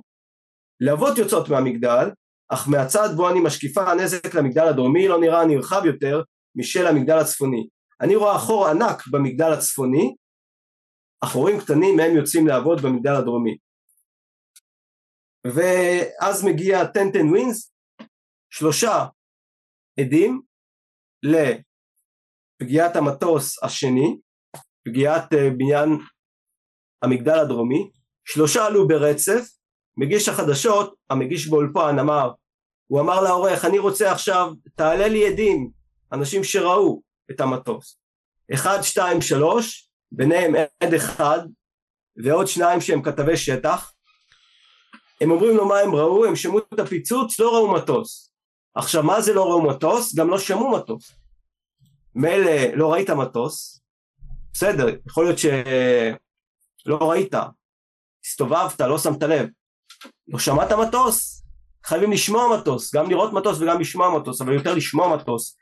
מדובר על אנחנו נגיע לזה, אבל עכשיו אני כבר אגיד את זה, 944 קמ"ש, 944 קמ"ש של הפגיעה של המגדל הדרומי. אז בוא, רגע, רגע, בוא, בוא בינתיים נסכם את זה, ראינו פה עדויות בעצם למגדל הצפוני, שזה בעצם המגדל... גם אחד של הדרומי, אבל זה הכל אותו... לא, כי אמרת גם הצפוני וגם אמרת את הדרומי גם. כן, הש... השני זה היה הדרומי. השני זה הדרומי בעצם, והצפוני כן, גם, שזה הראשון. זה לא, זה לא כזה משנה. הנקודה היא שבעדות האחרונה אתה יכולת לשמוע חור ענק במגדל הצפוני כמו שראינו בטלוויזיה, אבל חורים קטנים במגדל הדרומי. זה באמת משהו שלא שאלתי את עצמי המון שנים, גם אחרי שהתחלתי להיכנס לזה. איפה חור הכניסה של המטוס במגדל הדרומי? אז מסתבר שזה היה בצד שהמצלמות לא הראו, ואז אני ראיתי בדוח הרשמי של או ניסט או פימה, פימה היו הראשונים, הראשונים שחקרו את זה, שהם עוסקים באסונות, אסונות כאלה ואחרים, ואתה יכול לראות שהחור במגדל הדרומי יותר קטן מהחור במגדל הצפוני.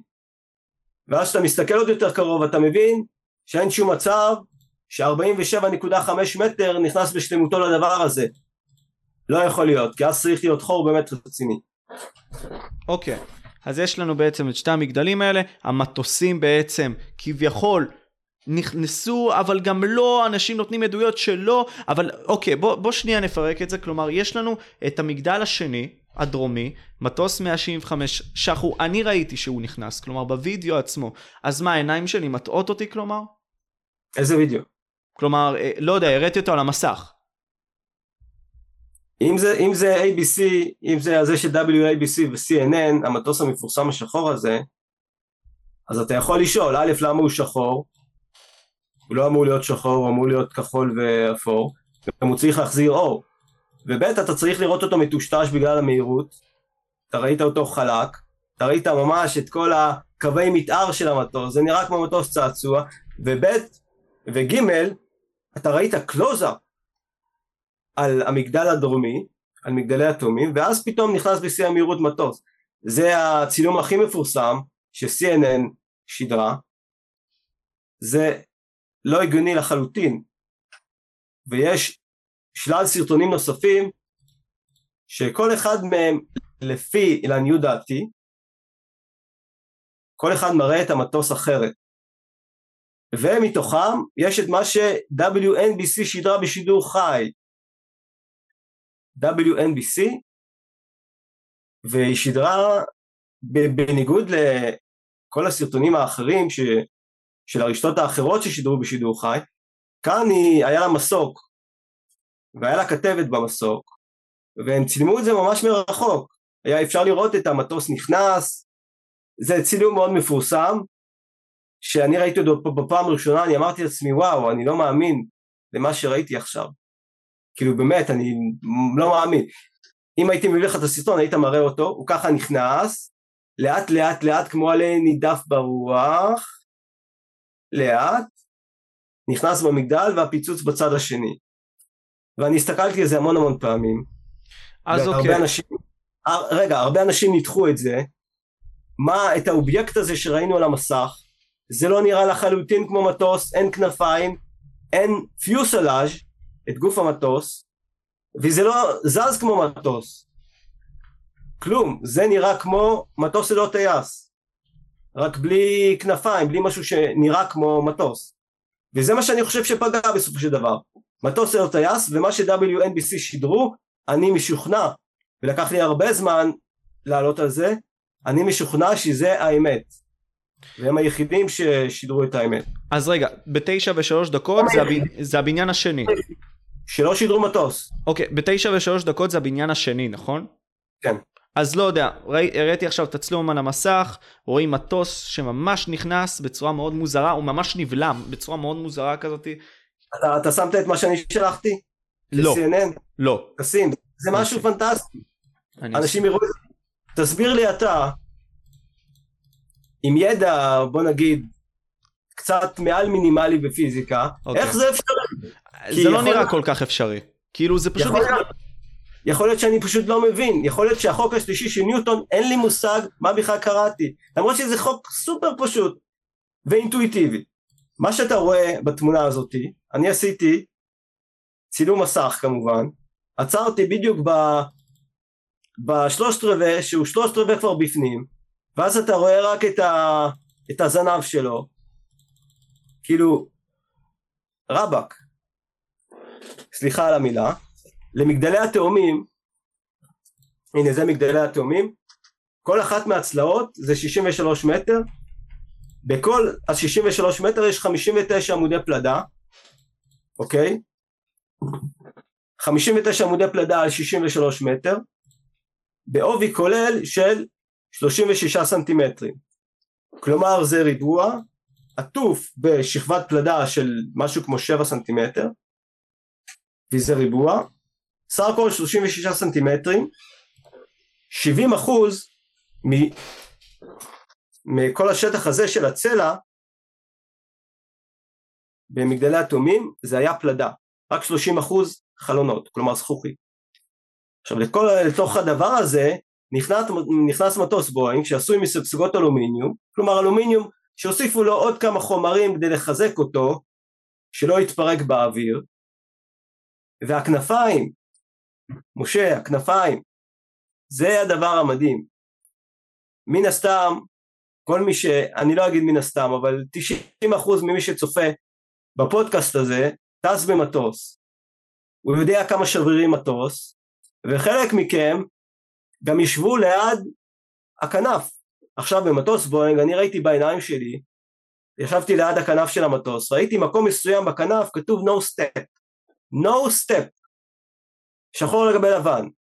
כלומר, יש מקום מסוים בכנף, שאם אתה טכנאי, טכנאי אה, אוויר, טכנאי של מטוסים, אז אם אתה,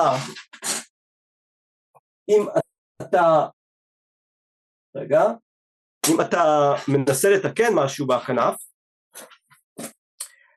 אז אל תדרך, אל תדרוך במקום הספציפי הזה כי אתה עלול להסב נזק לכנף של המטוס.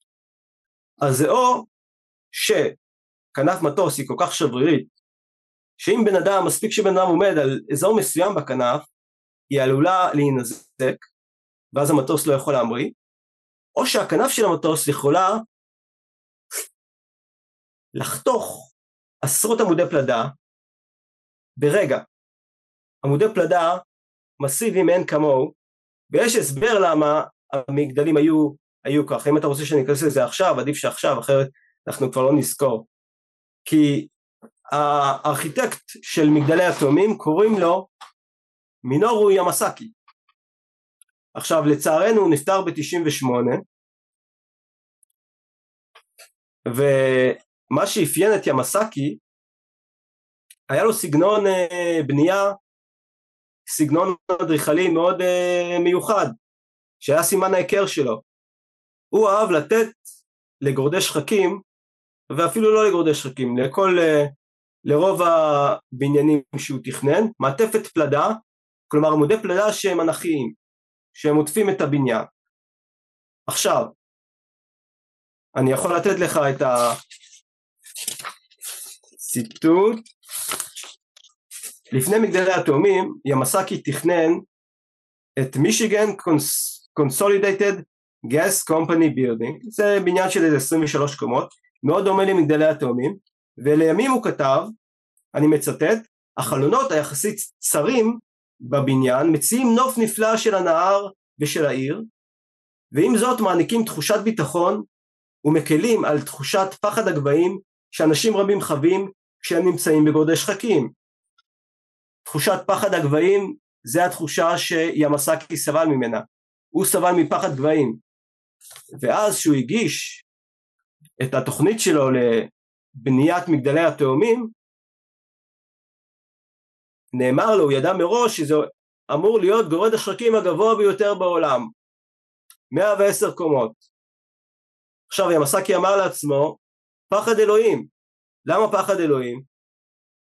כי החליט מי שהחליט, כלומר מי שכל השטח שהיה, של... שהיה שייך uh, ל... לעיר ניו יורק וניו ג'רזי, כלומר העירייה החליטה שהיא שמה שם את מגדלי התאומים בדרום מנהטן, אבל זה שלוש קילומטר מנמל התעופה לגוארדיה. פחד אלוהים, אם פתאום מטוס ייכנס, אתה יודע, זה קרה ב-45 באמפייר סטייט בילדינג, וזה הסתיים uh, בסדר גמור. היה שם 14 הרוגים ותוך 48 שעות הבניין חזר לתפקוד למרות שלאמפייר סטייט בילדינג יש שלד פלדה כן, אבל המטוס עצמו היה יותר קטן משמעותית. חשוב כן. לציין. כן, אבל זה, אני לא חושב שזה כזה פקטור. אז אה, המסאקי החליט שאם הוא אישית רוצה להגיע לקומה 110, כלומר לאכול במסעדה המפורסמת הזו שהייתה במגדל ה... היא הייתה במגדל הדרומי, אני חושב. כי במגדל הצפוני היה את האנטנה, אז לא סביר שהיה שמה. הייתה שם מסעדה בקומה 107 מאוד מאוד מפונפנת. אם הוא היה רוצה להגיע לשם, והוא היה צריך להגיע בשביל כל מיני כיוונים וכאלה, הוא החליט שהוא נותן למגדלי התאומים מעטפת פלדה מסיבית, מסיבית מאין כמוה, ואני רוצה לצטט לך את ניסט, דברים שהיא כתבה על מגדלי התאומים, ניסט זאת היא הגרסה הרשמית, היא כתבה את זה בדוח, היא חשבה שכנראה אנשים לא יקראו את הדוח אף פעם, והם לא הגיעו ל... לקרוא את מה שנמצא בעמוד, אה, 306. 306, מי יגיע לעמוד 306? ב-306 היא כותבת מגדלי התאומים תוכננו להיות פי 16 יותר חזקים מגורד שחקים רגיל.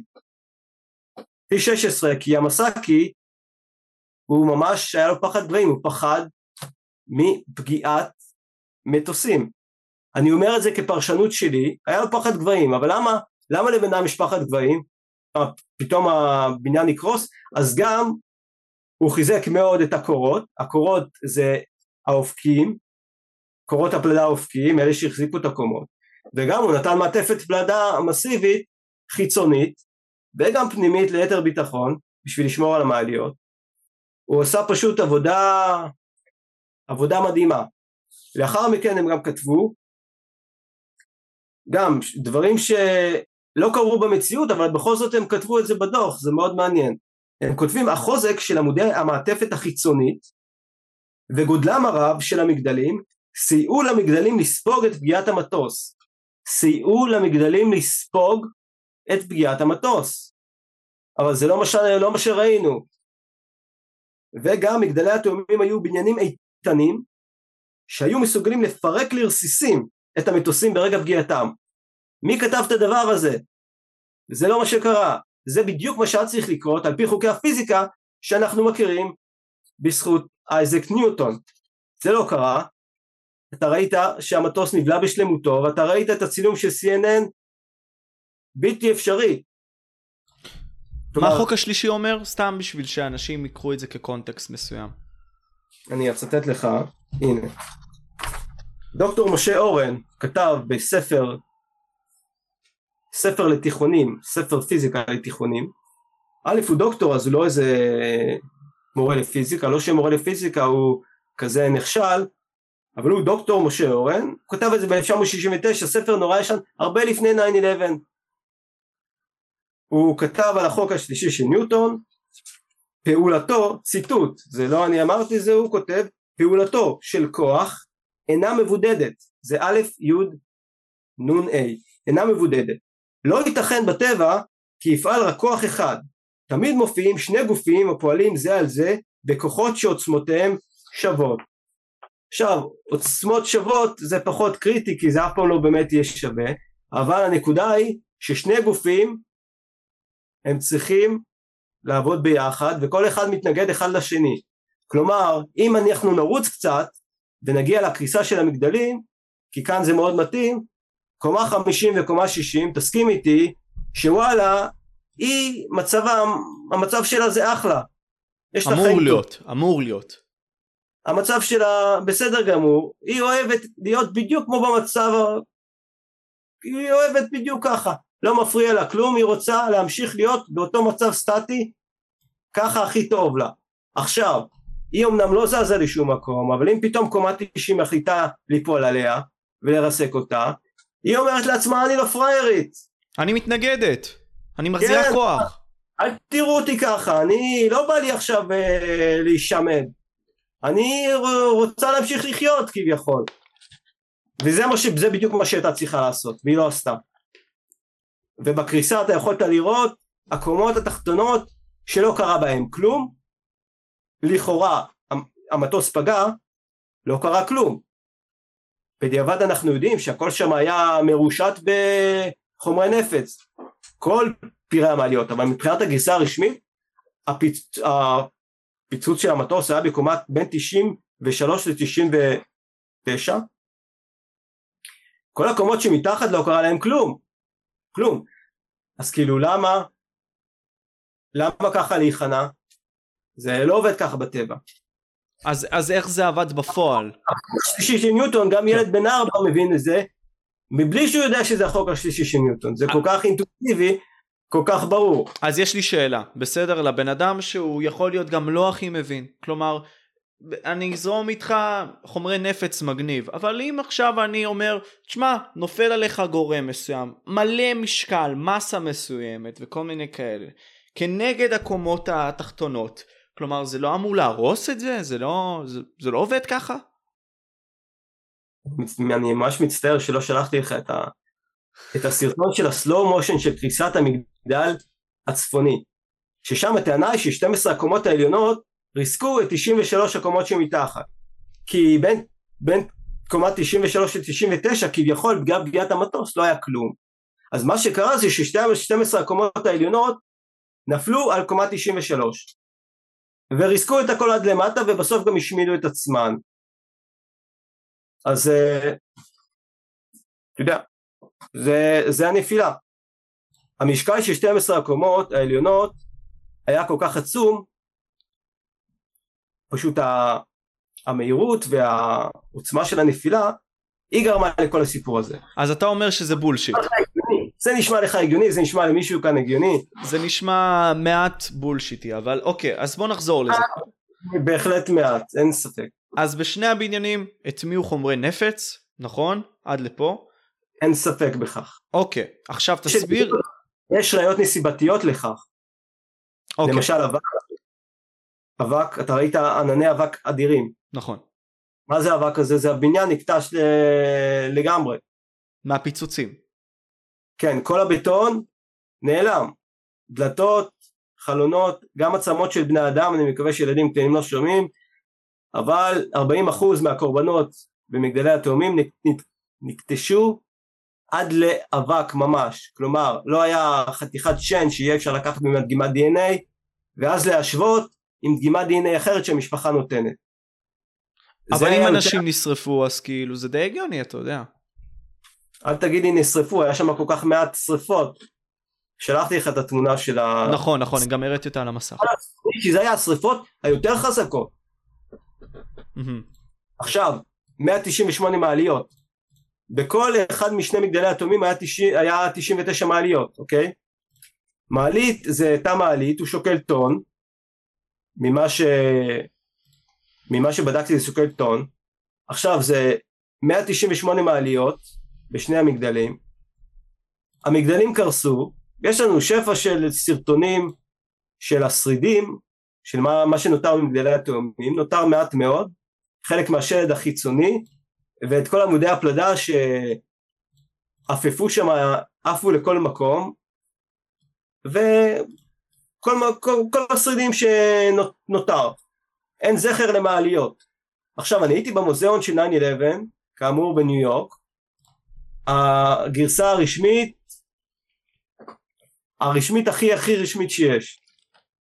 אז אני אומר לעצמי טוב תראו איזה חתיכה. אני לא מבקש את כל המעלית מתוך 198 מעליות. חתיכה תגידו שזה מעלית. אל תיתנו לי לחשוב אל תיתנו לי לחשוב שהפיצוץ השמיד את כל 198 מעליות. תנו לי הוכחה שזה לא ככה. לא נתנו. הפיצוץ השמיד את כל 198 מעליות. עד למצב כזה שזה לא נראה כמו מעלית. או שזה פשוט הפך אותם לאבק וזהו. אבל מעלית? מעלית אין מעליות. עכשיו המעליות היו כאמור בליבת המגדל הם היו כרוכים במעטפת הפנימית. שם הטמינו כאמור את כל חומרי הנפץ. מן הסתם לא נותר שום מעליות המעליות היו הכי קרובות הכי קרובות לפיצוץ וגם אנחנו יודעים שסביר להניח סבירות גבוהה שעובדי מעליות הטמינו את חומרי הנפץ באותו שיפוץ ידוע, modernization הם קראו לזה, שדרוג המעליות, חצי שנה זה לא התחיל, זה התחיל חצי שנה לפני 9-11 וזה נמשך גם באותו יום עצמו, היה שתי מעליות על פי ניסט, על פי הגרסה הרשמית, שתי מעליות שלא עבדו באותו יום בגלל אותו modernization, שזה בדיוק השדרוג המעליות, זה בדיוק המילה שאותו כתב עת של מעליות שהסברתי קודם, הוא השתמש בדיוק באותה מילה ב modernization. ניסט קרא את אותה כתבה של elevator wall, אותו כתב עת של מעליות, והגיע למסקנה שאכן היה שדרוג מעליות באותו יום, וזה התחיל כבר בפברואר 2001. השקיעו בזה המון המון כסף. אוקיי, okay, אז בוא, בוא ניגע עכשיו בעוד כמה דברים נוספים. יש לנו את המטוס עצמו וה-900 כקמ"ש, אה, ככה אומרים לפחות שכך היה. מבחינתך אני מניח שזה לא באמת קרה, לא תפס, לא אמיתי. זה לא ככה אומרים, זה המועצה הלאומית לבטיחות בתעבורה. זה NTSB, זה סוכנות חקירות פדרלית שמתפקידה לחקור תאונות תחבורה אזרחיות. זה לא איזה, איזה סתם, זה סוכנות פדרלית רצינית. המועצה הלאומית לבטיחות בתעבורה היא אמרה שהמטוס התחיל לרדת מ-12 אלף רגל ל-6,000 רגל, מהירות המטוס טיסה 175 של יונטד איירליינס ב-11 בספטמבר 2001 אם למישהו יש ספק הייתה בין 500 ל-510 קשרים בקוף קשרים. כשהמטוס הגיע לבסוף לאלף רגל תכף אני אגיע לכמה זה יוצא בקילומטר בקמ"ש. כשהמטוס הגיע לגובה 100 רגל לאלף רגל סליחה הוא החל להאיץ. להאיץ זה to accelerate לא מספיק שהוא טס כל כך כל כך מהר הוא עוד האיץ. טס עוד יותר מהר ולבסוף פגע במגדל הדרומי במהירות של פלוס מינוס. 510 קשרים שהם, 4, שהם 944 קמ"ש. זה המועצה הלאומית לבטיחות בתעבורה. עכשיו משה אני רוצה לשאול אותך שאלה. בשמחה. okay? אוקיי? אני, אני, אני, אני מאזין. אתה נמצא בקוקפיט אתה קיבלת מבן לאדן את המשימה המדהימה הזאת שאתה צריך לחטוף מטוס, אתה הטייס. אוקיי. Okay. אתה, אתה צריך להתרסק על מגדלי אטומים, שלא תעשה פשלות, שלא תעשה פדיחות, שלא ירתו אותך. אתה חייב להתרסק על מגדלי אטומים. עכשיו זה מטרה של 63 מטר. אוקיי. Okay. זהו, זה מאוד מאוד צר, כן? נכון. זה ממש צר, כי אתה מגיע מגובה של קילומטר, על ההיסטור, אתה לא יכול לעשות את זה ב-900 קמ"ש. אחרת, א', וואלה, לא לדייק תס... למטרה קשה לי, לא אשקר. כן, עכשיו, בנוסף, קילומטר או פחות מזה, לא טסים ב-900 קמ"ש, גם לא ב-800 קמ"ש. יש סיבה שמטוסים טסים ב-12 קילומטר. למה? האוויר שם דליל. האוויר דליל זה פחות התנגדות של האוויר.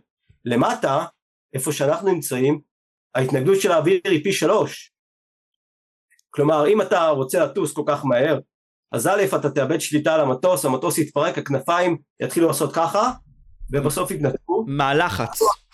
הכוח G יחרפן לך את המוח, יש גם אזעקה, טק טק טק טק טק יתחפרו לך במוח וגם ובלי שום קשר לזה שהם כיבו שם את כל המשדרים איך הם בכלל ידעו לאן הם נוסעים הכל כי לא הצליחו לזהות אותם בכלל. אחרת היו מיד מיירטים את הטיסה הזאת עם 175 היה להם 17 דקות לעשות את זה הם היו, הם היו מסוגלים לעשות את זה. אם הם היו רוצים היו מסוגלים. כן אז אה, למה אמרתי את כל זה? שאלה מאוד טובה אבל בוא בוא בוא בוא ניקח את זה, אמרתי את המטוסים, זה היה חשוב לי לציין פשוט. עכשיו בוא נגיד את הדבר האחרון לדעתי שיסגור את זה, בעצם איך הם התפוצצו, כלומר אנחנו דיברנו על כל העניין הזה של אה, חומרי נפץ, אה, בבניין השביעי זה דווקא בצורה אחרת לדעתי, מאיך שהתפוצצו שני בנייני התאומים האחרים, אז תפשט לי את זה ותסביר לי את זה. איך הם התפוצצו? אתה צריך לשאול שאלה אחרת. אוקיי. הפיצוץ, הש... הפיצוץ הזה הגדול, המפואר, שכולנו, הסמל של ה-9-11, שנמצא בכל הספרים, אותו פיצוץ רגע אחרי שהמטוס נכנס. אז צריך לשאול אותי, מה זה, זה אמיתי או לא? אז זה אמיתי, אבל איך הם ידעו לתזמן את זה? שאלה מעניינת. את זה? בגלל אותו מטוס של טייס, שאמרתי קודם, בוודאות היה מטוס, הוא לא היה מטוס בואינג, הוא היה מטוס של טייס. הוא היה מטוס ללא טייס, היו חייבים אותו בשביל לתזמן את הפיצוץ, כי היה בן אדם שהיה צריך ללחוץ על הכפתור או להוריד את ה plunger, טק, ולפוצץ את קומה 90. זה יותר מזה, הוא פוצץ כמה קומות במגדל הצפוני. זה, זה, במגדל הצפוני זה בעצם לא כזה משנה, אני מדבר על המגדל הדרומי, במגדל הדרומי זה היה בין 78, קומה בין 78 ל-83, עכשיו זה אומר שזה עוד יותר, זה ירד עוד פחות מ-400, וכך הוא ידע מתי ללחוץ על הכפתור, היה לו מטוס, מטוס ללא טייס, וכמו שאנחנו ראינו ב-WNBC, זה לא נראה כמו מטוס, לא זז כמו מטוס. זה משהו שכנראה לא היה לבן לאדן, וכנראה לא היה יכול להביא אותו מאפגניסטן, זה כנראה משהו שארה"ב מייצרת, בטוח. אולי את זה הוא חטף, אבל למה לא לכתוב דווקא את זה? אוקיי. Okay. אז אחד מהדברים עכשיו... זה הטיל, והשני זה בעצם מזל"ט, מטוס ללא טייס. מה, מה זה השני? אה, כלומר בבניין השני זה הטיל אז? או רק חומרי נפץ? מגדלי התאומים? כן. המגדל הראשון, אה, אני חושב שאני מניח שזה אותו סיפור. אנחנו לא יודעים, אני מניח שזה גם אה, סביר להניח, מן הסתם מטוס של הטייס, ובשביל זה היה שהוא תזמן, כלומר ברגע שהוא פגע אז אה, לחצו על הכפתור, פוצצו את קומה 90, גם לפני זה פוצצו את המרתף, אז ברור שהיה פיצוץ במרתף לפני שהמטוס הראשון פגע. זה גם, אנחנו לא ניכנס לזה כי כבר זה סיפור להסביר את זה. אבל, אבל אוקיי, בוא, בוא נסתכל על זה ככה, איך זה התפוצץ? מלמעלה למטה, מלמטה למעלה, איך זה עבד בעצם? כל הפיצוץ, זה מה יש. אז אוקיי, חזרנו, כי הייתה פה קריסה לשנייה. בוא, בוא נחזור, כלומר, אנחנו, אמרת לי שזאת הייתה נפילה סטנדרטית, כלומר, מלמט, מלמעלה למטה, זה מה שבעצם קרה. כן, אבל אני רוצה לדבר על הפיצוץ. בשמחה. כי יש, יש דברים יפים שמוצאים באינטרנט ברגע שחופרים ואני חפרתי חפרתי. שים לב לזה. אז מסתבר שניסט אותו המכון הלאומי לתקנים וטכנולוגיה הגרסה הרשמית היא קיימה הרצאה ב-8 ביוני 2005 הרצאה והיא הביאה איתו, הביאה את המצגת, מצגת רצינית ממש מדעית וכו' וכו' וכו' אנשים רציניים יש שם אז בין השאר נכתב במצגת, שים לב, זה משהו שאני קראתי אותו בפעם הראשונה, אמרתי לעצמי וואו, זה דבר מדהים אין כמוהו. זה הם אומרים, הגרסה הרשמית.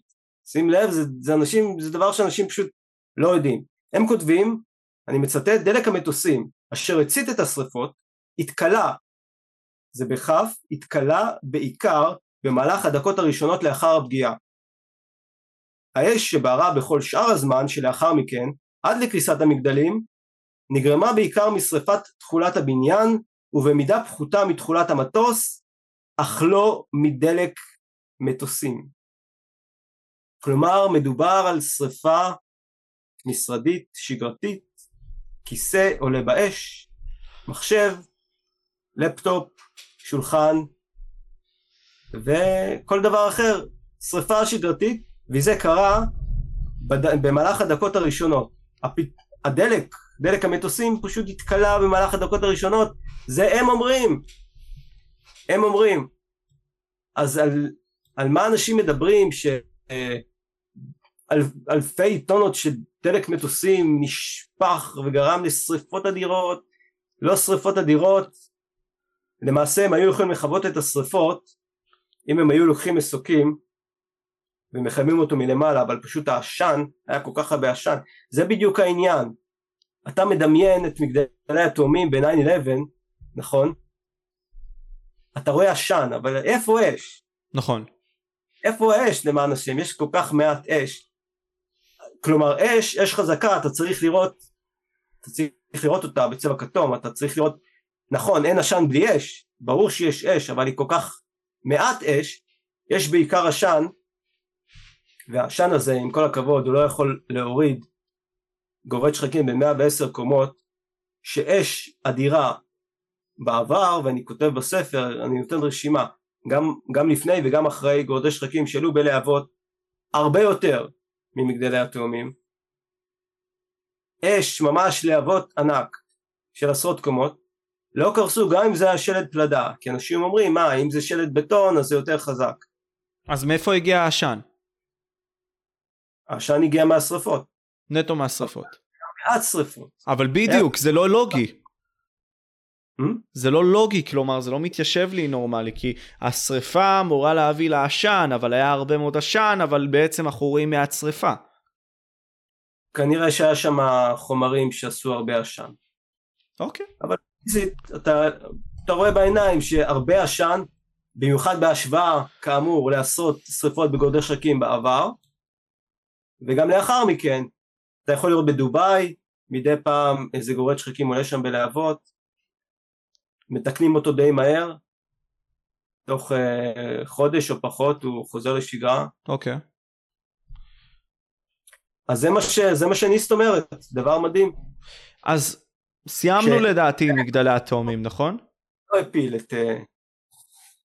יש לי עוד המון להגיד, אבל uh, אם אתה רוצה להתקדם, אני אשמח. אנחנו נתקדם כי אפשרי מאוד להרחיב על זה יש לך ספר מאוד ארוך על זה מי שרוצה יכול להתעמק על זה ולאכול את זה מה שנקרא והספר יהיה למטה בתיאור חשוב לציין שוב. נמשיך. רק דבר נוסף, כן בשמחה. בקשר לקופסאות השחורות. אוקיי כי אתה אומר, אבל אני ראיתי בטלוויזיה, מטוס אה, נכנס. אז uh, הנה, זה ההוכחה שהיה מטוס בואינג. אבל הם אומרים, הגרסה הרשמית, הרי הייתה הוועדה לחקר אירועי ה-11 בספטמבר, שפרסמה דוח עב כרס, הגרסה הרשמית, שהרבה זה קיבל אה, שבחים מצד אה, מבקרי ספרות, כי הם אמרו שזה, קוראים את זה like a novel, שזה בדיוק מה שזה היה, כי הם פשוט uh, קשקשו שמה, אבל הם אמרו שם דבר מעניין בקשר לקופסאות השחורות, שים לב, תגיד לי מה אתה מבין מהמשפט הזה. הם כתבו, כתוצאה מההתנגשות המשמעותית של המטוסים וחשיפתם לאש, לא נמצאו עקבות לקופסאות השחורות. איך זה מתחבר כלומר לא הגיוני אתה- לי. מה אתה מבין מהמשפט הזה? זה משפט סתום לחלוטין. זה לא הגיוני. זה מה שהם אומרים, הם, הם, הם פשוט לא נמצאו עקבות לקופסאות השחורות. אבל הקופסאות השחורות זה בעצם השם כל הדברים האלה נכון מתוך המטוס עצמו. יש למעשה שתי קופסאות שחורות לכל, אה, לכל מטוס, זה, זה השמה וזה זה כל הנתונים למעשה. נכון. הם, הם, בצבע, הם בצבע כתום. עכשיו, אתה יכול להגיד, יש רק, יש רק אה, שלושה מקרים בהיסטוריה, אז אוקיי, יש לנו בעצם את העניין עם הקופסאות השחורות, ואמרנו שבכל אחד מהמטוסים יש בעצם שניים כאלה כתומים, ונתת שלוש דוגמאות בעצם בהיסטוריה, שאותן קופסאות שחורות בעצם לא, לא עבדו, לא היו, איך, מה אמרת? כן, זה אחד במערב ניגריה, אחד בבוליביה, שהתרסק שם על פסגת הר, והשני זה במזרח גרמניה, סמוך לעיירה במזרח גרמניה. מקומות שכוחי אל, מי מגיע לשם בכלל? לא פלא שלא מצאו את הקופסאות השחורות, גם יכול להיות שמישהו פשוט גנב אותם. אבל בדרום מנהטן, אם היית פעם, אם היית פעם בניו יורק, היית יודע שזה מקום צפוף מאוד מאוד. אי אפשר לפספס אותם. ובמשך שלושה חודשים הם רק לקח להם לכבות את השרפות. נכון? נכון.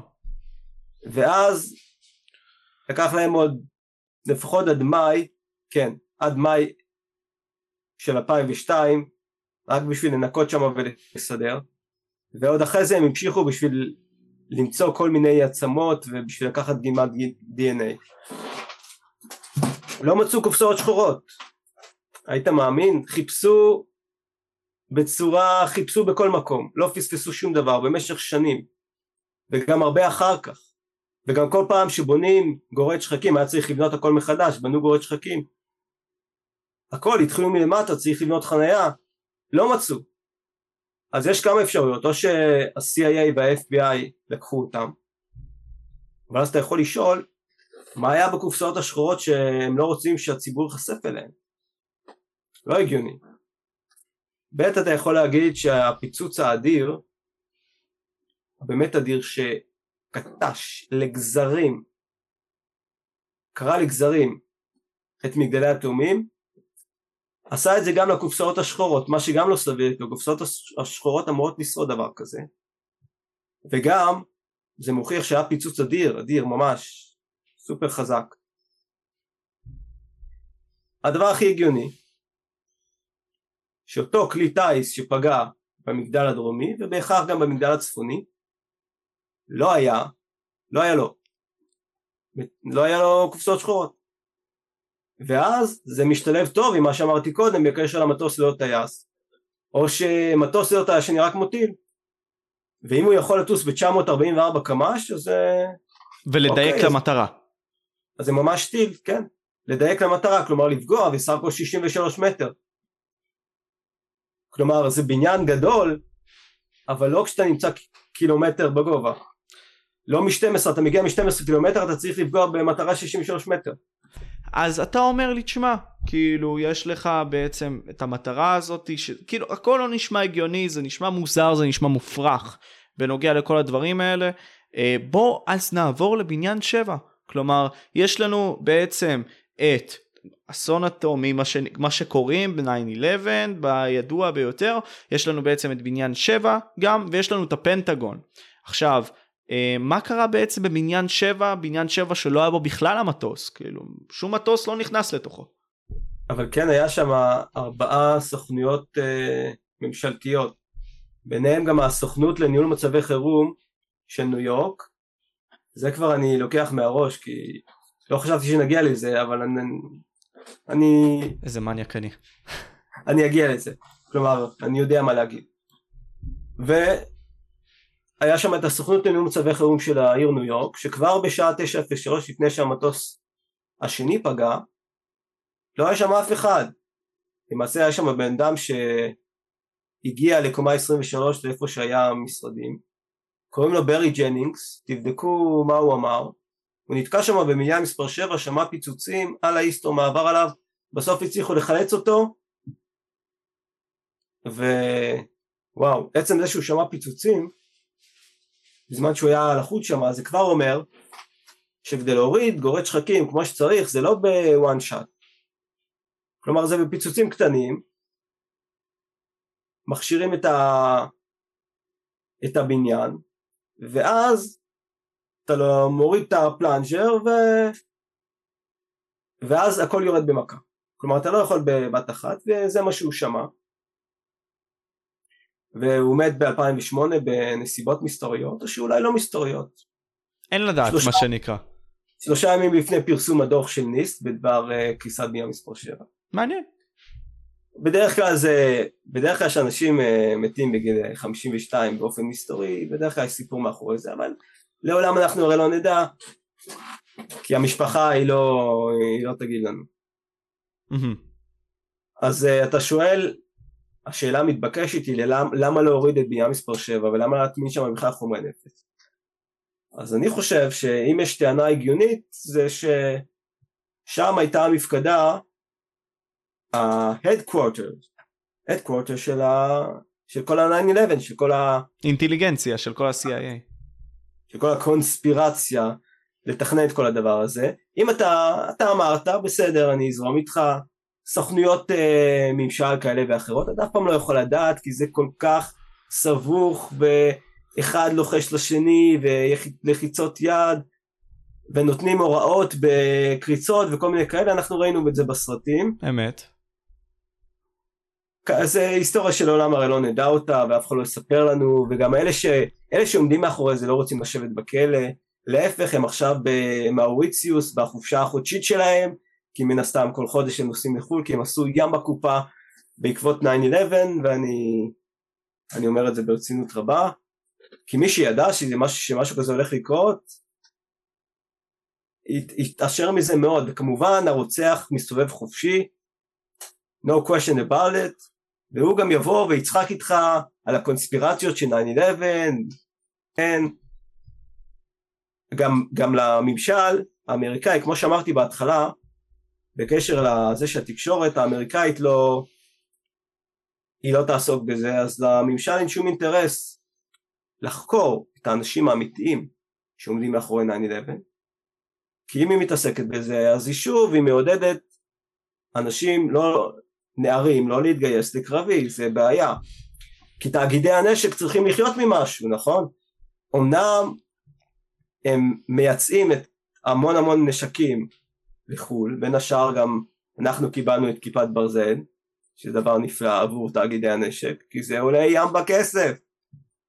ים בכסף. מישהו משלם, הם משלמים, אבל uh, העיקר שתאגידי הנשק חוגגים. אז לממשל האמריקאי אין אינטרס לחקור את זה, אין אינטרס למצוא מי עומד מאחורי זה, לעולם לא נדע. אז זהו, אז, אז אתה... אתה יכול לשאול, okay. כן. אז אתה יכול לשאול למה זה חשוב, okay. אוקיי. למה כל מה שאמרתי עד עכשיו חשוב. אני לא יודע, פעם חשבתי שזה חשוב. אבל... אה, והיום אתה מדבר על זה. אני מדבר כי כתבתי ספר, וזה ספר ממש טוב, וגם אני רוצה לדבר קצת על הספר, כי זה ספר היסטוריה. עכשיו אנחנו יודעים, אני גם יודע על מי אני מדבר, על אנשים אה, שאו שהם בתיכון, או שהם אה, סיימו, אבל עדיין הם... האימה, האימה של שברי ההיסטוריה, איזה שעמום, ו... כי יש ספרי היסטוריה, במיוחד הישנים, שהם פשוט משעממים למוד. כי זה יבש נורא. אז אני כתבתי ספר היסטוריה שהוא בגוף ראשון, שבכמה מקומות אני פונה ישירות, שובר את הקיר הרביעי, פונה ישירות לקוראים, בדרך כלל בשאלות רטוריות, וגם אני מדי שם, מדי פעם אני ציני, וכמו שצריך, ואני יכול להקיף את כל התמונה, כי אני לא פרופסור בהרווארד להיסטוריה, בעל ותק של 30 שנה באוניברסיטה ופוחד שיפטרו אותי, למרות שבמקרה שלהם אם אתה פרופסור 30 שנה לא יפטרו אותך, אבל היוקרה שלך, היוקרה נורא תיפגע שאתה פתאום כזה קונספירטור, למרות שאני בכלל אה, סולד מזה לחלוטין. אני חוקר קונספירציות, קונספירציה אחת ליתר דיוק, ו... וזהו, אני רוצה לדעת מה באמת קרה שם. כמובן אני לא אגיע לאמת, כי האמת זה משהו שלעולם אנחנו לא נוכל להגיע. וגם מה שאמרתי קודם, שמישהו אמר למשהו ברכישה, לעולם אף אחד לא, לא נדע את התמונה האמיתית, אבל לפחות להתקרב אל האמת, כי מה שניסט עשתה, המכון הלאומי להתקדם בטכנולוגיה בדוחות שלה, זה פשוט רחוק מאוד מן האמת. אז אני לפחות משנה כיוון, עושה U-turn, בשביל להגיע למשהו שהוא יותר הגיוני. עכשיו אני מפריך את הגרסה הרשמית ואני קצת כותב גם מה באמת קרה. אבל יש כל מיני אפשרויות מה באמת קרה. מה שבטוח לא קרה זה מה שנטען בגרסה הרשמית שפרסנו את זה לאורך השיחה דברים באמת הזויים שאין דברים כאלה. אז דיברנו הרבה מאוד על הדברים ההזויים האלה, בעצם זרקנו לבחוץ בקומה השביעית את האופציה הזאת שבאמת הפלדה וכל מה שהחזיק בעצם את הבניין נשרף ועל פי כך פשוט קרס לתוך עצמו. כלומר, אין דבר כזה, לא יכולה להיות אופציה כזאת. אחרי הם אמרו שזה, שהקורות נמסו, אחרי זה הם אמרו שהם רק נחלשו. זה עוד יותר גרוע. רק, הם רק נחלשו ובגלל זה הם אה, הם קרסו, רגע יש לי כאן ציטוט נהדר, איפה אני אמצא אותו, ב-95, אוקיי. תאגיד בריטיש סטיל, תאגיד פלדה בריטי, הוא ערך ניסוי בשם The Cardington Fire Test. זה ניסוי מאוד מעניין, הם לקחו בניין משרדים את שמונה קומות, שהוא עשוי משלד פלדה. שמה שמחזיק את הקורות זה מוטות מוטות פלדה כלומר קורות פלדה והם פשוט העלו אותו באש הטמפרטורות נסקו עד לאלף מעלות צלזיוס ואני עכשיו אגיד לך מה השורה התחתונה שלהם בדוח וזה ציטוט ככה הם כתבו את זה שים לב בשריפה, קורות הפלדה נחשפו לחום הנע בין 860 1020 מעלות צלזיוס, שזה המון, הרבה הרבה יותר אגב ממה שהיה במגדלי התאומים. בטמפרטורות אלו מבנה הפלדה מאבד 90% מחוזקו, 90%. אך עם זאת למרות חולשה זו של קורות הפלדה לא התרחש כשל וגם קורות הפלדה המרכזיות וגם קורות הפלדה המשניות לא הגיעו למצב של חוסר יציבות.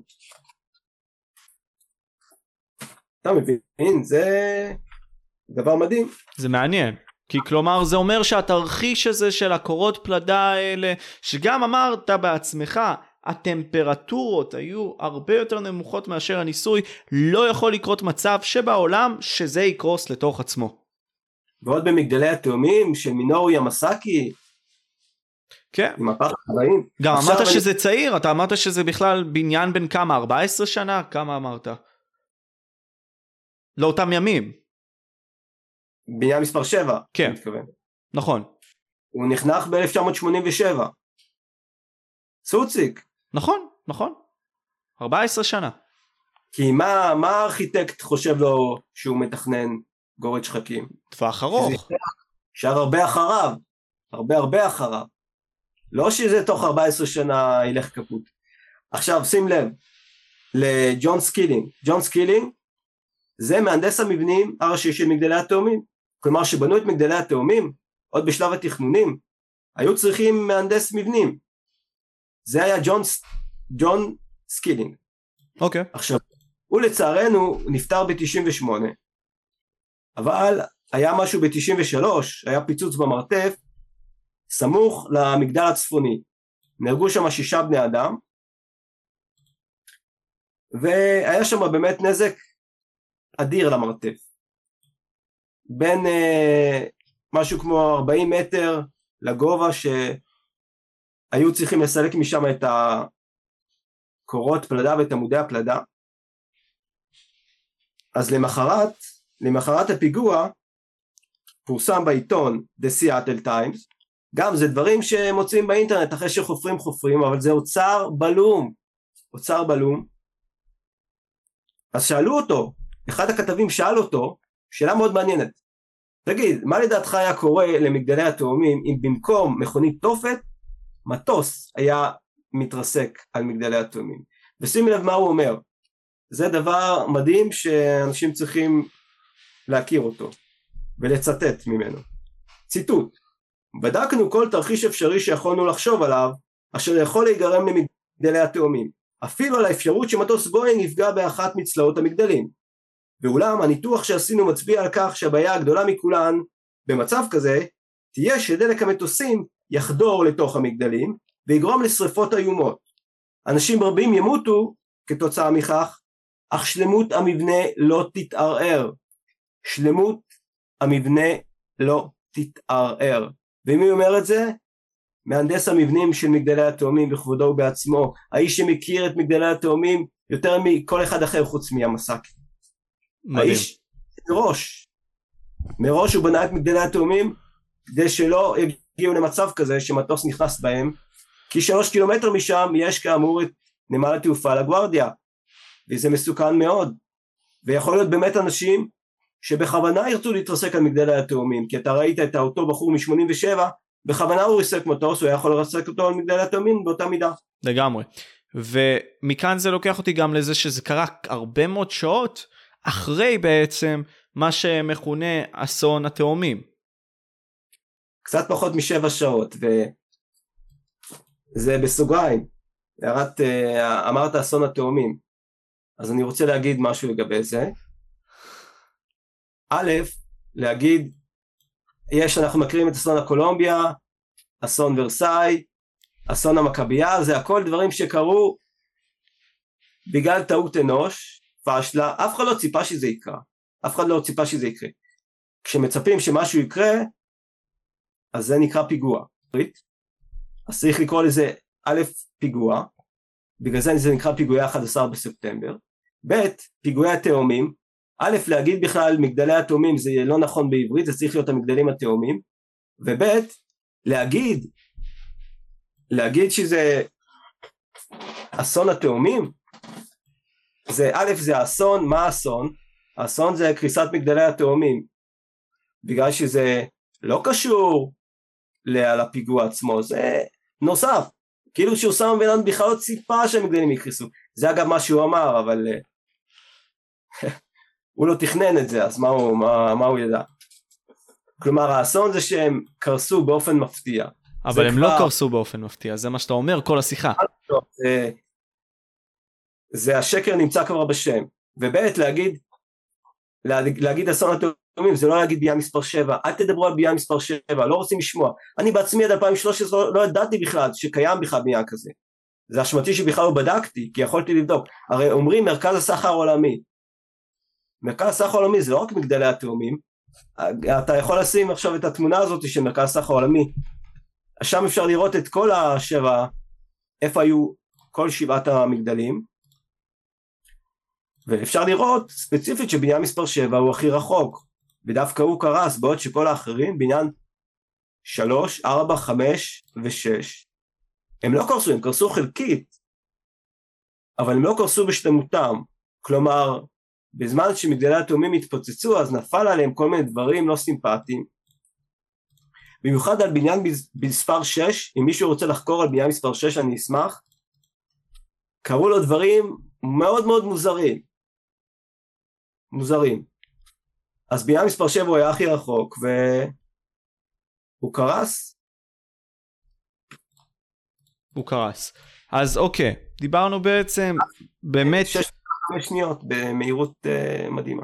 אז באמת דיברנו על אותו, אותם מגדלי תאומים, דיברנו על בניין 7, נשאר לנו בעצם שתי סוגיות לגעת בהם, שזה בעצם כל מה שקשור לפנטגון ולמטוס הנוסף שבעצם היה אמור לפגוע, כפי שאומרים, ב, אה, בבית הלבן או בקפיטל. אז מה באמת קרה בפנטגון? כי שמה, ממה שאני לפחות הבנתי, ופה תתקן אותי, היה מול, כאילו, היה שם מישהו שהוא מטיס את המטוס בצורה כל כך מושלמת, עבר מלא מאוד שכבות של הפנטגון וכל מיני כאלה, וואו, טייס מאוד מדהים.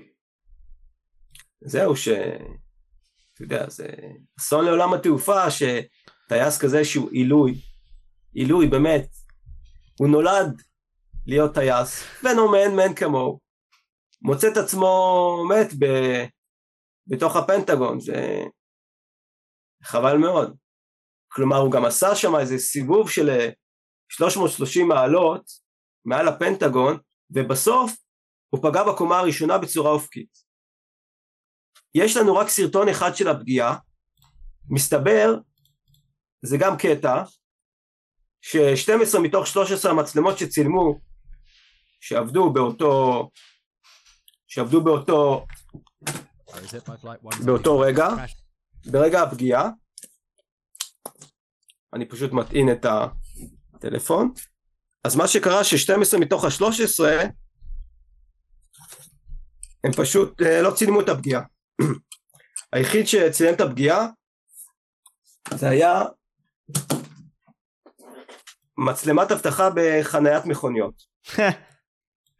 עכשיו, זה כמו להגיד שנכון לבית הלבן יש מדשאה מאוד מאוד גדולה ויפה, נכון? אמת. ששם חותמים את הסכמי השלום, אין שם אף מצלמת אבטחה, יש רק ב... אף מצלמת אבטחה שעובדת. כלומר יש, רק שהם לא עבדו באותו רגע, לאחר מכן הם, הם uh, עבדו בסדר. וזה, זה, זה לא אני אמרתי, זה סוכנת FBI העידה במשפט בארצות הברית. היא העידה במשפט, היא אמרה בדיוק את זה. כאילו, נשגב מבינתי איך יכול להיות ש-12 מתוך 13 מצלמות האבטחה לא צילמו את הפגיעה, שהוא פגע ישירות בצורה אופקית בקומה הראשונה של הפנטגון, בעוד שרק מצלמה אחת, ואז רק ב-2005, אני חושב 2006, אחרי הרבה הרבה השקעה בלשדל את הקונגרס, להוציא סוף סוף את הקטע, את הקטע וידאו העלוב הזה, הקטנצ'יק של החמש שניות, הם שחררו אותו, בשביל סך הכל איזה כמה פריימים של אה, מצלמת אבטחה, ואז אתה רואה מה פגע בפנטגון. מה, אתה יודע מה פגע בפנטגון? אף אחד לא יודע. זה כל כך מטושטש, כל כך לא ברור. כאילו, אתם רוצים להוכיח שמטוס פגע בפנטגון, תראו את הצילום.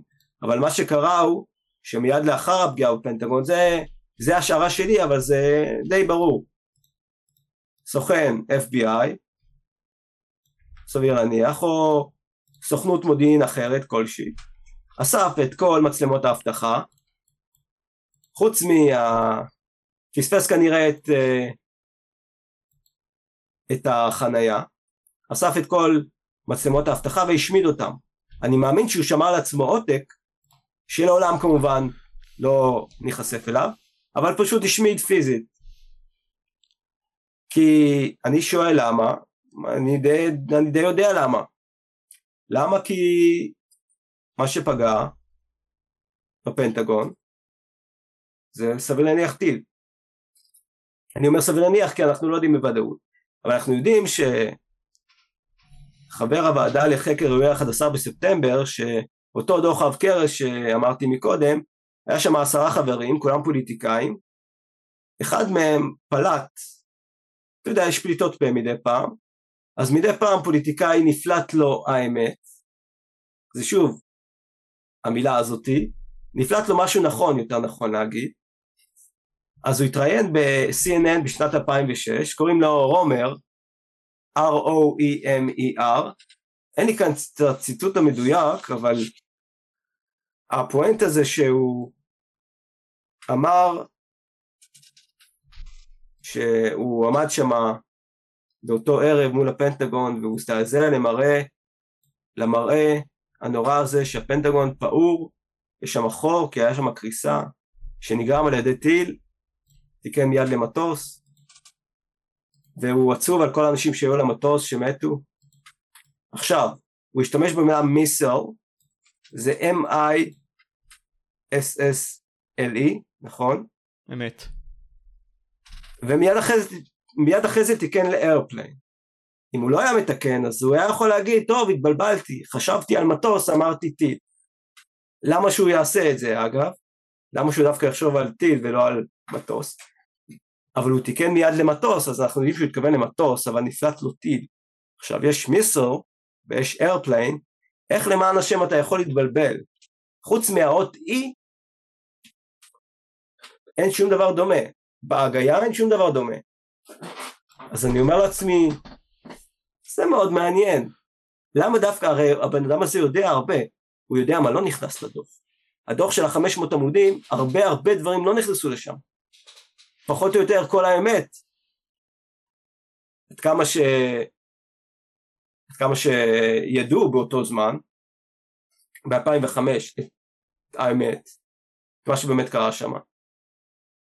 פשוט זה לא נכנס. טפטופים, טפטופי אמת כן נכנסו, כמו עם הקופסאות השחורות האלה שבאמת לא נמצאו עד היום. אבל כן. אז אתה אומר שלבחור הייתה פליטה פרוידיאנית והוא חשף בעצם את האמת בכך שהוא אמר טיל במקום לבוא ולהגיד שזה המטוס ואתה אומר לי בעצם אתה יודע איך להתבלבל המילים לא קרובות ואני מבין מה אתה אומר. עכשיו, בוא נרכז את זה אז לשני מישורים. קודם כל לטייס עצמו. במידה והיה טייס כזה, קודם כל, מה הוא עשה? דבר שני, יש בעצם, ממה שאתה מכיר, כן? אה, רסיסים או כל מיני כאלה של המטוס עצמו, או לפחות ממה שאנחנו מבינים מהדבר שקיים? כן, הטענה, זה דבר מדהים בקשר לפנטגון, הטענה שהם מצאו שרידים של המטוס בטבעת השישית. בין הטבעת החמישית לשישית זה טבעת פנימית, כלומר יש שם חמש מעגלים, חמש טבעות יותר נכון, אז זה נמצא בטבעת השלישית.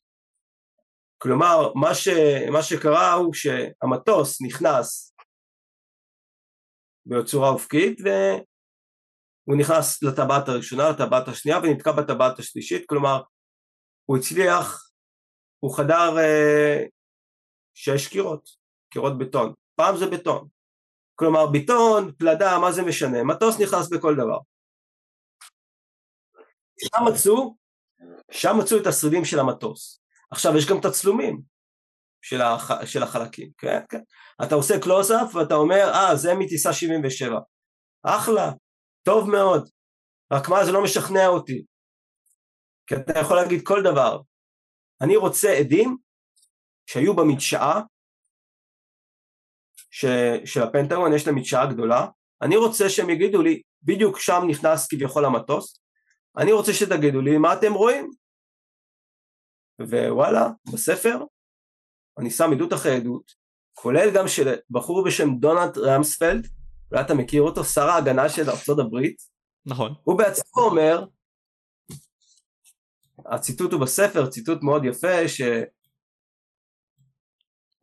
עבר שם במהירות בין מסדרונות אפופי עשן ומצא את עצמו בחוץ במדשאה ואז הוא רואה את כל השרידים של המטוס, חלקיקים קטנים, לא משהו שמזכיר מטוס, הוא בעצמו אומר.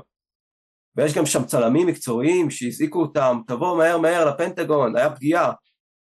והצלם מגיע, צלם מוושינגטון הבירה. כלומר הוא מכיר את האזור ככף ידו. מגיע, אומר, אני צילמתי. א', אני מכיר מראש התרסקויות מטוסים. אני ראיתי נשל גיאוגרפיק, ערוץ דיסקאברי, אני מכיר את כל הדברים האלה. אוקיי. Okay. אני יודע במה מדובר. אני הגעתי לאזור, אני לא יודע על מה אתם מדברים, יש חלקיקים קטנטנים, איפה כיסאות, איפה, איפה המנועים, מנועי הטיטניום שאמורים להיות למטוס, קופסאות שחורות, מטוס מתרסק, אנחנו יודעים איך, איך נראה זירת התרסקות של מטוס. אין. אלו עדויות שאותם אני מקבל ואותם אני מעריך ואוהב, ואוהב לצטט מהם. כהיסטוריון זה דבר חשוב, כי זה חומר שהוא אותנטי, של עדים שהיו שם וראו, ואין להם אינטרס לשקר לי, כי הם לא, הם לא אמרו את זה לי, הם אמרו את זה באותו יום עצמו, הם לא ידעו, אף אחד לא ידע מה בדיוק קורה. אבל הטענה הזאת היא שמטוס פגע בפנטגון, משה, שכח מזה, אמרתי שלא פגע מטוסי בואינג במגדלי אטומים, אז למה שיפגע בפנטגון? יש בזה משהו. יש בזה עכשיו, משהו. למה? ושני דברים. למה הוא לא פגע אנכית? למה אופקית? הרי בטבעת הפנימית זה כביכול, שם יש את המשרדים הכי מסוכנים. אז אתה אומר כאילו, סבבה בוא נלך כבר לליבה, נלחת ככה פוף, וזהו נגיע ונפוצץ את הכל. למה שאני אהיה כמו חמור? ואנסה לפצל לעבור דרך כל החומות האלה פק פק פק פק פק פק ואז להגיע לליבה. למה שאני אעשה את זה? כאילו תכל'ס זה לא חכם. ודבר נוסף 43 דקות עד 46 דקות. 43 דקות עד 46 דקות מהרגע שהמטוס נחטף טיסה 77 הטיסה שהתרסקה כביכול על הפנטגון עבר, היא התרסקה אחרי בין 43 ל-46 דקות, זה על פי הוויקיפדיה האנגלית, סאחים לחלוטין, לא אוהבים קונספירציות בכלל. נכון. זה שהם כותבים שם 43 עד 46 דקות, המטוס משייט לו בזמן שהוא כבר נחטף. 43 דקות הוא בשמיים, אחרי שיודעים כבר שהוא נחטף, ואז הוא מתרסק בפנטגון. משה, יש כאן איזה משהו בעייתי, לא? אמת. למה לא טיפלו בו? כלומר, למה, למה נגיד סתם לא טיפלו בו, ידעו שהוא שם, פנטגון זה לא מקום מאוד סודי. למה לא הרתו אותו? נכון. הרי כל האזור של הבית הלבן, הפנטגון והקפיטול, הוא אזור שאף מטוס לא אמור לטוס עליהם. חד משמעית. בטח, אני מדבר מעליו, אני לא מדבר ממש לתוכו, ממש לפנטגון. לא אותו במשך 43 עד 46 דקות. ו-26 דקות לאחר מכן תתרסק טיסה 93. בגלל זה אמרתי קודם שאני חושב שירתו אותה. וגם אני לא מבין מה, אם זו הייתה טיסה כשירה ורגילה, טיסה 93, אז אני לא מבין מה הטייס חשב לעצמו. למה הוא לא נחת? זה, זה ממש uh, תעלומה מה שקרה שם. מה זאת אומרת שמה. למה הוא לא נחת? כלומר, בעצם העובדה הם נלחמו, ניצחו... ב- סגרו את השמיים הרבה קודם. אוקיי. אין טיסות, כל הטיסות נוחתות. רק מטוסים צבאיים יכולים uh, להיות. והטיסה ב-9, 9.37, טיסה 77 התרסקה בפנטגון. 26 דקות לאחר מכן, מטוס נוסף מתרסק ב... בשדה בפנסילבניה, ו... לא ברור מה היה שם. כלומר איך המטוס הזה הגיע. אז אולי יכול להיות שזה לא היה באמת מטוס בוינג כמו ש... אולי באמת לא ירתו אותו, אולי, אולי אנחנו לא יודעים. אבל רגע, באמת, איפה המטוס אני עצמו? באמת, אני באמת, אני רוצה להגיד לך שלי אין בעיה להגיד שאני לא יודע, כי אני ראיתי את הרעיון שעשית עם דוקטור יגאל בן נון, ואהבתי משפט אחד שהוא מאוד, uh, שהוא אמר, אנחנו לא יודעים. אז לי באמת אין לי שום בעיה, זה לא ש... זה לא שאני עף על עצמי, אבל uh, אין לי שום בעיה להגיד אנחנו לא יודעים, אין לי גם שום בעיה להגיד שאנחנו גם לא נדע, אבל אפשר לאט לאט לנסות להתקרב, ואולי לימים יהיו אנשים, עוד אנשים ש... אולי, אולי אנשים ידברו. אולי. אני לא חושב, אבל uh, תמיד יש אופציה כזאת, אבל האופציה הזאת הולכת ומתרחקת. כן, ככל שהזמן עובר, האירוע האקטואלי נשכח. כן, אבל אתה מצפה שאנשים על ערש דווי, הרי מה יש להם להפסיד? נכון, אמת. אבל, אבל אתה יודע, אם אנחנו מדברים על נניח כמה מאות אנשים שמעורבים בכל הסיפור הזה, אז הם קיבלו, אז כדי שהם ישתקו, אז הם קיבלו איזו הודעה מאחד מסוכניות המודיעין, יש הרבה, אז אחד מהם פנו אליהם, אמרו יש שני אופציות, הם, הם הגיעו לכולם, נניח מדובר באיזה 300, הגיעו לכולם, יש שתי אופציות. כלומר השוטר הטוב והשוטר הרע, או שאנחנו נותנים לך סכום כסף יפה כל חודש עבור שתיקתך, או שבמקרה ואתה תפלוט איזה משהו, אז אנחנו נפגע במשפחה שלך.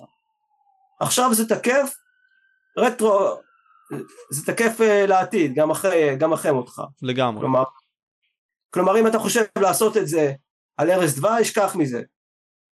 אתה, המשפחה לא תקבל את הכסף, אתה לא, אתה לא רוצה.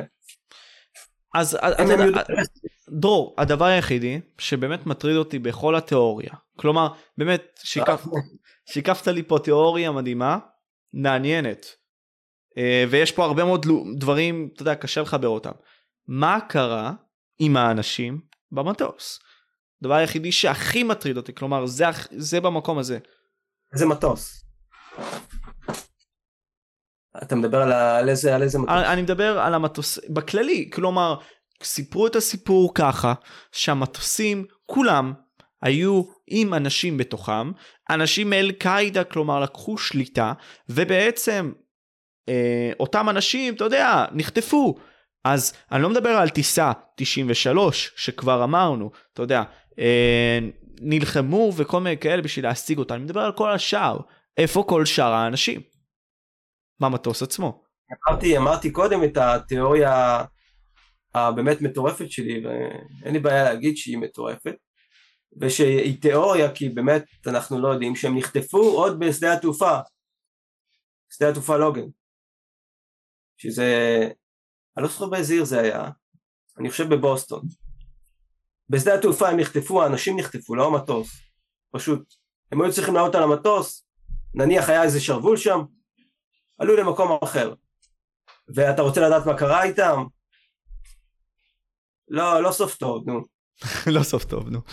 טוב, דיברנו הרבה מאוד, דרור. קודם כל, אני מאוד מעריך אותך, ואני רוצה לתת, שאתה תיתן מסר מסוים. אתה יודע, אנחנו דיברנו פה על דברים, אתה יודע, שכבר 20 שנה כבר עברו מאז, אפילו יותר, 22 שנה בערך, מאז האקטואליה עצמה. ואני שואל את השאלה הזאתי, לאותם אנשים צעירים, אתה יודע, אמרת בתיכונים ובכללי, אתה יודע, אנשים בחיים האלה, שרוצים להצליח, רוצים להגיע רחוק, רוצים להשפיע, רוצים אה, לגרום לבן אדם האחר להיות אדם יותר טוב, איזה עצה היית נותן להם? שתי מילים חשובות. חשיבה ביקורתית. חשיבה ביקורתית, עכשיו חשיבה ביקורתית זה לא רק גרסה רשמית מול הקונספירציה. בשניהם צריך להפעיל חשיבה ביקורתית. כי יש הרבה שטויות גם כאן וגם כאן. האמת היא לא שייכת רק לחוקי הקונספירציה, מה שנקרא קונספירטורים, והיא לא שייכת גם לגרסה הרשמית. לשני, לשניהם יש אינטרס לספר לנו בדיות, דווקא חוקרי האמת על פניו, חלקם באמת עובדים בזה, ו... אולי, לא, הם לא רואים איזה כסף, אבל הם רואים בזה כבוד, ויש, אה, הם כאלה גורואים, ואז הכל כבר מתחיל להתערבב, כל הקונספירציות, אתה נניח אתה מאמין בקונספירציה אחת, אז, אה, אז פתאום אתה שומע גם את זה, אז גם זה וזה, וגם שום דבר לא יכול להיות בפני עצמו, נכון? ה-9-11, מה שקרה כאן, הוא לא יכול להיות בפני עצמו. אני לא יכול להגיד שפשוט זה תאגידי הנשק שרצו מלחמה. זה תמיד צריך להיות כחלק מפאזל, כחלק מתמונה הרבה יותר רחבה, כאילו שמישהו רוצה לשלוט בעולם, כאילו שזה מעניין בן אדם לשלוט בעולם. בן אדם מעניין כסף וכבוד. עכשיו לשלוט בעולם, כמו בפינקי והמוח, אתה מכיר את זה, אני אשתלט על העולם, אני הולך לתכנן איך אני משתלט על העולם. נו באמת, זה לא... זה משהו שאני לא יכול לקבל אותו, כי אני מפעיל חשיבה ביקורתית. וחשיבה ביקורתית אומרת שהאילומינטי והקבל תראו לי איזה אקדח מעשן שהם קיימים. אל תספרו לי סיפורים, אתם יכולים להדביק כל דבר לאילומינטי ולקבל ולבונים החופשיים. כל דבר אתם יכולים להגיד. גם הם, גם הם יגידו, כל דבר, רעידת אדמה בטורקיה, זה ברור שזה מהונדס, הכל מהונדס, כל דבר. יש גבול לכל תעלול, ואני מסכים איתך. האמת, האמת היא רק אצלם. לא הגיוני. האמת, הם יודעים את האמת. ו, וכמובן שלעולם שום דבר לא ישנה את דעתם, הם פשוט יודעים את האמת. אז אני אומר, לשאול שאלות, חשיבה ביקורתית, ולחקור, ולחקור גם אם, כמו שאתה שמעת, הדברים מאוד לא נעימים, ומאוד uh, מצמיתים הייתי אומר. כי זה גם אנשים שמתו במרכז סחר עולמי, גם הפנטגון, זה גם החיילים האמריקאים המסכנים שמתו ונפצעו באפגניסטן, שכולם מתו לשווא, וגם כל האנשים באפגניסטן, האזרחים, אני לא מדבר על הטרוריסטים, גם לך תדע מי זה טרוריסט ומי זה לא, על כל החפים מפשע, ומדובר, אני לא רוצה לזרוק מספרים, אבל מדובר במאות אלפים, לצערנו. אותם אף אחד לא מתייחס אליהם בכלל, מי הם בכלל? כי הם אה, האויב, הם האויב. הם הסחלה, הם הסחלה, אף אחד לא מתייחס אליהם. כי קודם מדברים על, ה... על האמריקאים שהיו במגדלים, והחיילים האמריקאים באפגניסטן, ובסוף הם, הם היו צריכים לספוג את זה בגלל, ש... בגלל שהחליטו שזה בן לאדן. אבל בין בן לאדן לבין זה אין כל כך קשר, אנחנו גם לא כל כך יודעים מי זה בן לאדן, יש המון תיאוריות לגבי זה, שאני מאמין שיש הרבה, הרבה, הרבה היגיון ביניהם, שיכול להיות שבן לאדן זה פשוט שם קוד לאיזה, כמו הבונים החופשיים, זה, זה שם קוד לאיזה משהו שאי אפשר לדעת מה זה אומר, שזה שעיר לעזאזל אחד, שהאם היה באמת בן אדם כזה פיזי, יכול להיות, ויכול להיות שזה סתם שם של מישהו. אל-קאעידה, יכול להיות ש... אל-קאעידה סביר להניח שיש דבר כזה, אבל אתה יודע, אני מצטט בספר בן אדם שסוכן CIA שהוא הכיר בשנות ה-80 את בן לאדן והוא מה שנקרא עקב אחריו באפגניסטן בזמן המלחמה, הייתה מלחמה עם רוסיה. הוא אמר אני הכרתי את הבן אדם, הבן אדם לא מסוגל לדברים האלה שאתם מייחסים לו, זה בלון נפוח, כאילו תחפשו מישהו אחר, זה אני הכרתי אותו, אני ראיתי במה מדובר. גם כאילו... אמרו שהוא מת בתחילת שנות האלפיים, יש הרבה מאוד דברים, יש הרבה מאוד דברים שהם גם, אתה יודע, מעוררי. מחשבה. כן, אמרתי קודם שתשע וחצי שנים לקח למצוא אותו, והם מצאו אותו חודש, מצאו אותו שנה וחצי לפני הבחירות. מעניין. איזה טעם נפלא. מעניין. זה בזכות זה, בין השאר, אבל בעיקר בזכות זה, אובמה שוב נבחר. כן, תזמון אה, נהדר, וגם היה שם אחרי זה סיפור, המטוס התרסק, הרבה דברים uh, מעניינים. כן, כלומר, דיבר, דיברנו על הרבה מאוד דברים מעניינים. כן. הוא ממש, אתה אומר, זה היה לפני 21 שנה היסטוריה, אבל זה מה שהיסטוריונים עושים, הם חופרים וחופרים, כי הסיפור רק התחיל. בוא, בוא נגיד את האמת, הסיפור רק התחיל. הסיפור, מה באמת קרה שם?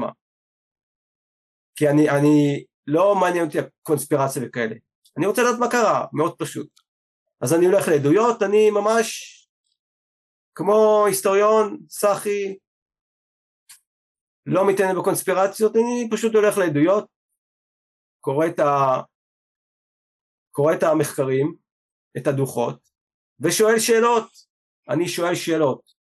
ואני שואל שאלות מעצבנות. ואני אוהב לשאול שאלות מעצבנות. גם את אלה שבטוחים שהם בטוחים, וגם את, ה... את גרסת הממשל, את, את התקשורת הממוסדת, שזה לא שהיא משקרת לנו, היא פשוט לא מוסרת לנו מידע שכדאי שאנחנו נדע. נכון, הרבה מאוד זה אינטרסים, הרבה מאוד זה כוח. כמו דברים מאוד מאוד חשובים שאני אמרתי כאן, בצניעותי הרבה, המעט שאני הגעתי, שזה מעט אבל זה הרבה מאוד. ויש את הספר, אני מאמין שאתם רואים את זה הפוך, אבל זה הספר.